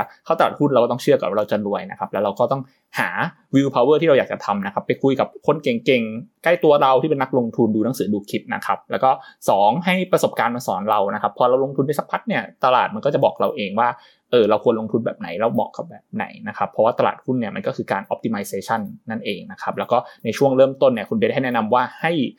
เหยียบให้มิดไมล์ไปก่อนเลยเพราะว่าตอนที่เราลงทุนแรกๆเนี่ยจะเป็นช่วงที่เรามีแพชชั่นสูงนะครับพอสักพักเนี่ยเราเริ่มจะแผ่วลงเพราะฉะนั้นเราควรเต็มที่กับมันก่อนนะครับแล้วก็พยายามเพิ่มความรู้นะครับแล้วก็อย่าลืมเรื่องจิตวิทยาในการลงทุนนะครับอันนี้เป็นสิ่งสำคัญที่คุณเบสเน้นย้ำก็คือว่าเราต้องมีการบริหารจิตใจบริหารความรู้สึกนะครับแล้วก็มีวินัยแล้วก็คุณเบสแนะนำว่าอย่าลืมกระจายความเสี่ยงด้วยความเสี่ยงในที่นี้ไม่ใช่แค่ในหุ้นนะครับหมายถึงว่าในชีวิตด้วยเอาเวลานอกจากลงทุนในตลาดหุ้นแล้วเนี่ยก็ไปลงไปทำอย่างอื่นบ้างแบ่งเวลาไปใช้ชีวิตส่วนตัวนะอันนี้มันก็จะช่วยในการลงทุนของเราไม่ให้เครียดเกินไปนะครับแล้วก็ข้อควรระวังเกี่ยวกับการลงทุนวันนี้คุณเบสบอกว่า ก็คือถ้าเราลงทุนแล้วมันขาดทุนเนี่ยก็คือห้ามหยุดลงทุนนะครับเพราะว่าการลงทุนเนี่ยมันก็อาจจะไม่ได้มีแค่วันที่แย่เสมอวันนึงมันอาจจะเป็นของเราก็ได้แต่ว่าถ้าสมมติเราลงทุนปุ๊บแล้วเราขาดทุนไปแล้วเราหยุดเนี่ยมันก็คือเราก็ขาดทุนจริงๆแล้วตรงนั้นนะครับเราไม่ได้เรียนรู้อะไรเพิ่มขึ้นหรือว่าเราไม่ได้อาจจะลงทุนเพื่อกลับมาก็ได้นะครับแล้วก็สุดท้ายคุณเบสก็บอกว่าเราควรจะลงทุนโดยเลือกที่ท่าที่เราถนัดหรือว่าท่าที่เราชอบนะครับซึ่งมันอาจจะไม่ได้เป็นท่าที่ง่ายที่สุดก็ได้แต่ว่าถ้ามันเป็นท่าที่เราชอบแล้วเนี่ยเป็นท่าที่เราอยากศึกษาเนี่ยเราก็จะมีแพชชั่นในการลงทุนในสิ่งนั้นๆนะครับก็ผมว่าวันนี้ครบถ้วนมากเลยนะครับเดี๋ยวสุดท้ายอาจจะให้คุณเบสฝากส่งท้ายสำหรับคนที่อยากลงทุนหน่อยแล้วก็อาจจะฝากช่องทางติดต่อก็ได้ครับถ้าใครอยากติดตามคุณเบสหรือว่าตอนนี้มีผลงานอะไรบ้างก็เชิญได้เลยครับก็ผมเข้าตลาดหุ้นมาตอนตลาดหุ้น 1,600 จุดเนาะแล้วก็เป็นช่วงเวลาที่มีแต่คนบอกว่ามันสิ้นสุดยุคทองของ VI ไปแล้วเนาะซึ่งก็สิ้นสุดจริงๆแหละเพราะว่าถ้าวันนี้คุณจะหวังซื้อหุ้นแล้วถือวันบาทแล้วได้ตัวละ10เด้ง20เด้งผมว่ามันไม่เกิดขึ้นแล้วแหละแต่มันก็ยังหาเงินได้อยู่นะอะไรอย่างเงี้ยนะครับผมลงทุนมา 7-8 ปีนะผมหาหุ้นเด้งได้ประมาณสัก20กว่าตัวอะไรอย่างเงี้ยซึ่งก็คิดว่าคงไม่ได้ฟุกหรอกมั้งเพราะว่าถ้าฟุกมันก็คงไม่ได้ทำซ้ำได้ทุกปีอะไรอย่างเงี้ยแต่ทุกปีผมก็จะมีหุ้นเด้งที่หาได้เสมออะไรอย่างเงี้ยนะก็ต้องบอกว่าสิ่งสำคัญในการจะหาหุ้นเด้งคือคุณต้องเชื่อว่ามันมีหุ้นเด้งก่อนเหมือนคุณต้องเชื่อว่าคุณมันจะเจอผีก่อนที่คุณจะไปหาผีอะไรอย่างเงี้ยถ้าคุณไม่เชื่อว่าผีไม่มีจริงคุณก็หาผีไม่เจอหรอกยกเว้นในหนังผีนะดังนั้นเนี่ยก็คงจะต้องมีความเชื่อมั่นก่อนว่าเราจะต้องประสบความสำเร็จในเส้นทางนี้จริงๆจะหาหุ้นที่ให้ผลตอบแทนแบบเปลี่ยนชีวิตได้จะสร้างอิสรภาพทางการเงินได้การตั้งเป้าหมายที่ยิ่งใหญ่อ่ะมันจะถอยกลับมาเป็นการกระทำถ้าเราจะเชื่อว่าวันนี้เราจะลงทุนเพื่อเปลี่ยนชีวิตเราให้กลายเป็นเศรษฐีร้อยล้านอ่ะเราจะทำงานแบบนึงเราจะทุ่มเทเวลาให้ตลาดหุ้นแบบนึงแต่ถ้าเราคิดว่าวันนี้เราลงทุนแค่หาค่าขนมรายวันวันละ200 300แฮปปี้แล้วคุณก็จะทำงานอีกแบบนึงเนาะไม่ได้บอกว่าแบบไหนถูกไม่ได้บอกว่าแบบไหนผิดแต่ถ้าวันนี้อยากจะไปให้ไกลคุณต้องฝันให้ใหญ่แล้วก็ต้องทำให้ได้ตามความฝันนั้นก็คือเอาจริงเอาจังเล่นใหญ่เล่นโตนะครับมีความพยายามมีความใส่ใจในการลงทุนมากๆแล้วมันจะตอบแทนคุณอย่างที่คุณไม่เชื่อไม่ฝันเลยว่ามันจะให้ผลตอบแทนได้มากมายขนาดนี้เนาะพูดได้จากคนที่เรียกได้ว่าเปลี่ยนชีวิตจากการลงทุนมาแล้วนะครับอย่าไปหวาดกลัวว่าหุ้นตลาดหุ้น 1,600 แล้วเกิดโควิดแล้วมีวิกฤตแล้วนะเขาจะเป็นยังไงมีทุกวิกฤตมีโอกาสเสมอนี่เป็นเรื่องที่จริงที่สุดครับมันจะต้องมีบางหุ้นที่ได้ประโยชน์เพียงแต่จะต้องหาให้เจอและหาให้ไวหน่อยแค่นั้นเองนะครับก็เป็นกำลังใจให้ทุกท่านนะครับว่าเหนื่อยยากแหละสำหรับช่วงเวลาที่ผ่านมาทั้งเรื่องนอกตลาดหุ้นและเรื่องในตลาดหุ้นแต่ความเชื่อเป็นเรื่องสำคัญสำหรับตลาดหุ้นครับเพราะว่าถ้าคุณเชื่อว่ามันจะเปลี่ยนชีวิตอ่ะมันก็จะเปลี่ยนชีวิตแต่ถ้าคุณไม่เชื่อว่ามันจะเปลี่ยนชีวิตอ่ะมันก็จะไม่เปลี่ยนชีวิตจริงๆดังนั้นก็อย่าหมดแรงใจไฟฝันในการเป็นนักลงทุนไปแล้วกันนะครับแล้วก็หวังว่าทุกคนจะลงทุนอย่างมีความสุขแล้วก็ประสบความสำเร็จทุกคนนะครับช่องทางที่ติดตามผมนะครับก็คือลงทุนศาสตร์เนอะเป็นเพจนะครับก็ไปกดไลค์กันได้นะครับหนังสือด้านการลงทุนที่ออกมาแล้วชื่อว่า Money Lectureเรียน1ครั้งใช้ทั้งชีวิตเรียน1ครั้งใช้ได้ทั้งชีวิตนะครับเป็นหนังสือสอนวางแผนการเงินพื้นฐานเนอะปีนี้จะออกสต็อกเลคเชอร์ลงทุนหุ้นได้ในเล่มเดียวนะครับ ก็คาดว่าใครสนใจจะลงทุนจริงๆจังๆเนอะเล่มนี้ก็น่าจะตอบโจทย์เพราะว่าใส่หมดแม็กสำหรับนักลงทุนมือใหม่ที่ควรจะรู้แบบคุณจะไม่เคยเห็นอะไรที่ละเอียดแบบนี้จากที่ไหนเลยแล้วมันจำเป็นสำหรับการลงทุนจริงๆนะครับฝากไว้ประมาณนี้ครับโอเคครับก็รอติดตามกันได้นะครับนอกจากนี้คุณเบสยังมีพอดแคสต์ด้วยเนาะถ้าใครชอบฟังก็มีลงทุนศาสตร์พอดแคสต์เหมือนกันก็ไปติดตามฟังได้นะครับวันนี้ก็ขอบคุณมากๆนะครับเซสชั่นทั้งหมดที่เราพูดมาเดี๋ยวจะมีเป็นบทความทำสรุปลงเพจวันนี้สรุปมาครับ House Thailand นะครับก็ถ้าใครฟังแล้วมีฟีดแบ็กหรืออยากรีเควสให้เราเชิญใครก็สามารถอินบ็อกซ์ไปที่เพจได้เช่นกันนะครับก็วันนี้ก็ขอบคุณทุกคนที่มากๆที่เข้ามาฟังนะครับแล้วก็ขอบคุณคุณเบสมากๆเลยครับสวัสดีครับขอบคุณทุกคนมากเช่นกันครับสวัสดีครับอย่าลืมกดติดตามลงทุนศาสตร์ในช่องทางพอดแคสต์เพลเยอร์ที่คุณใช้แล้วกลับมาปลุกความเป็นนักลงทุนกันใหม่ในลงทุนศาสตร์พอดแคสต์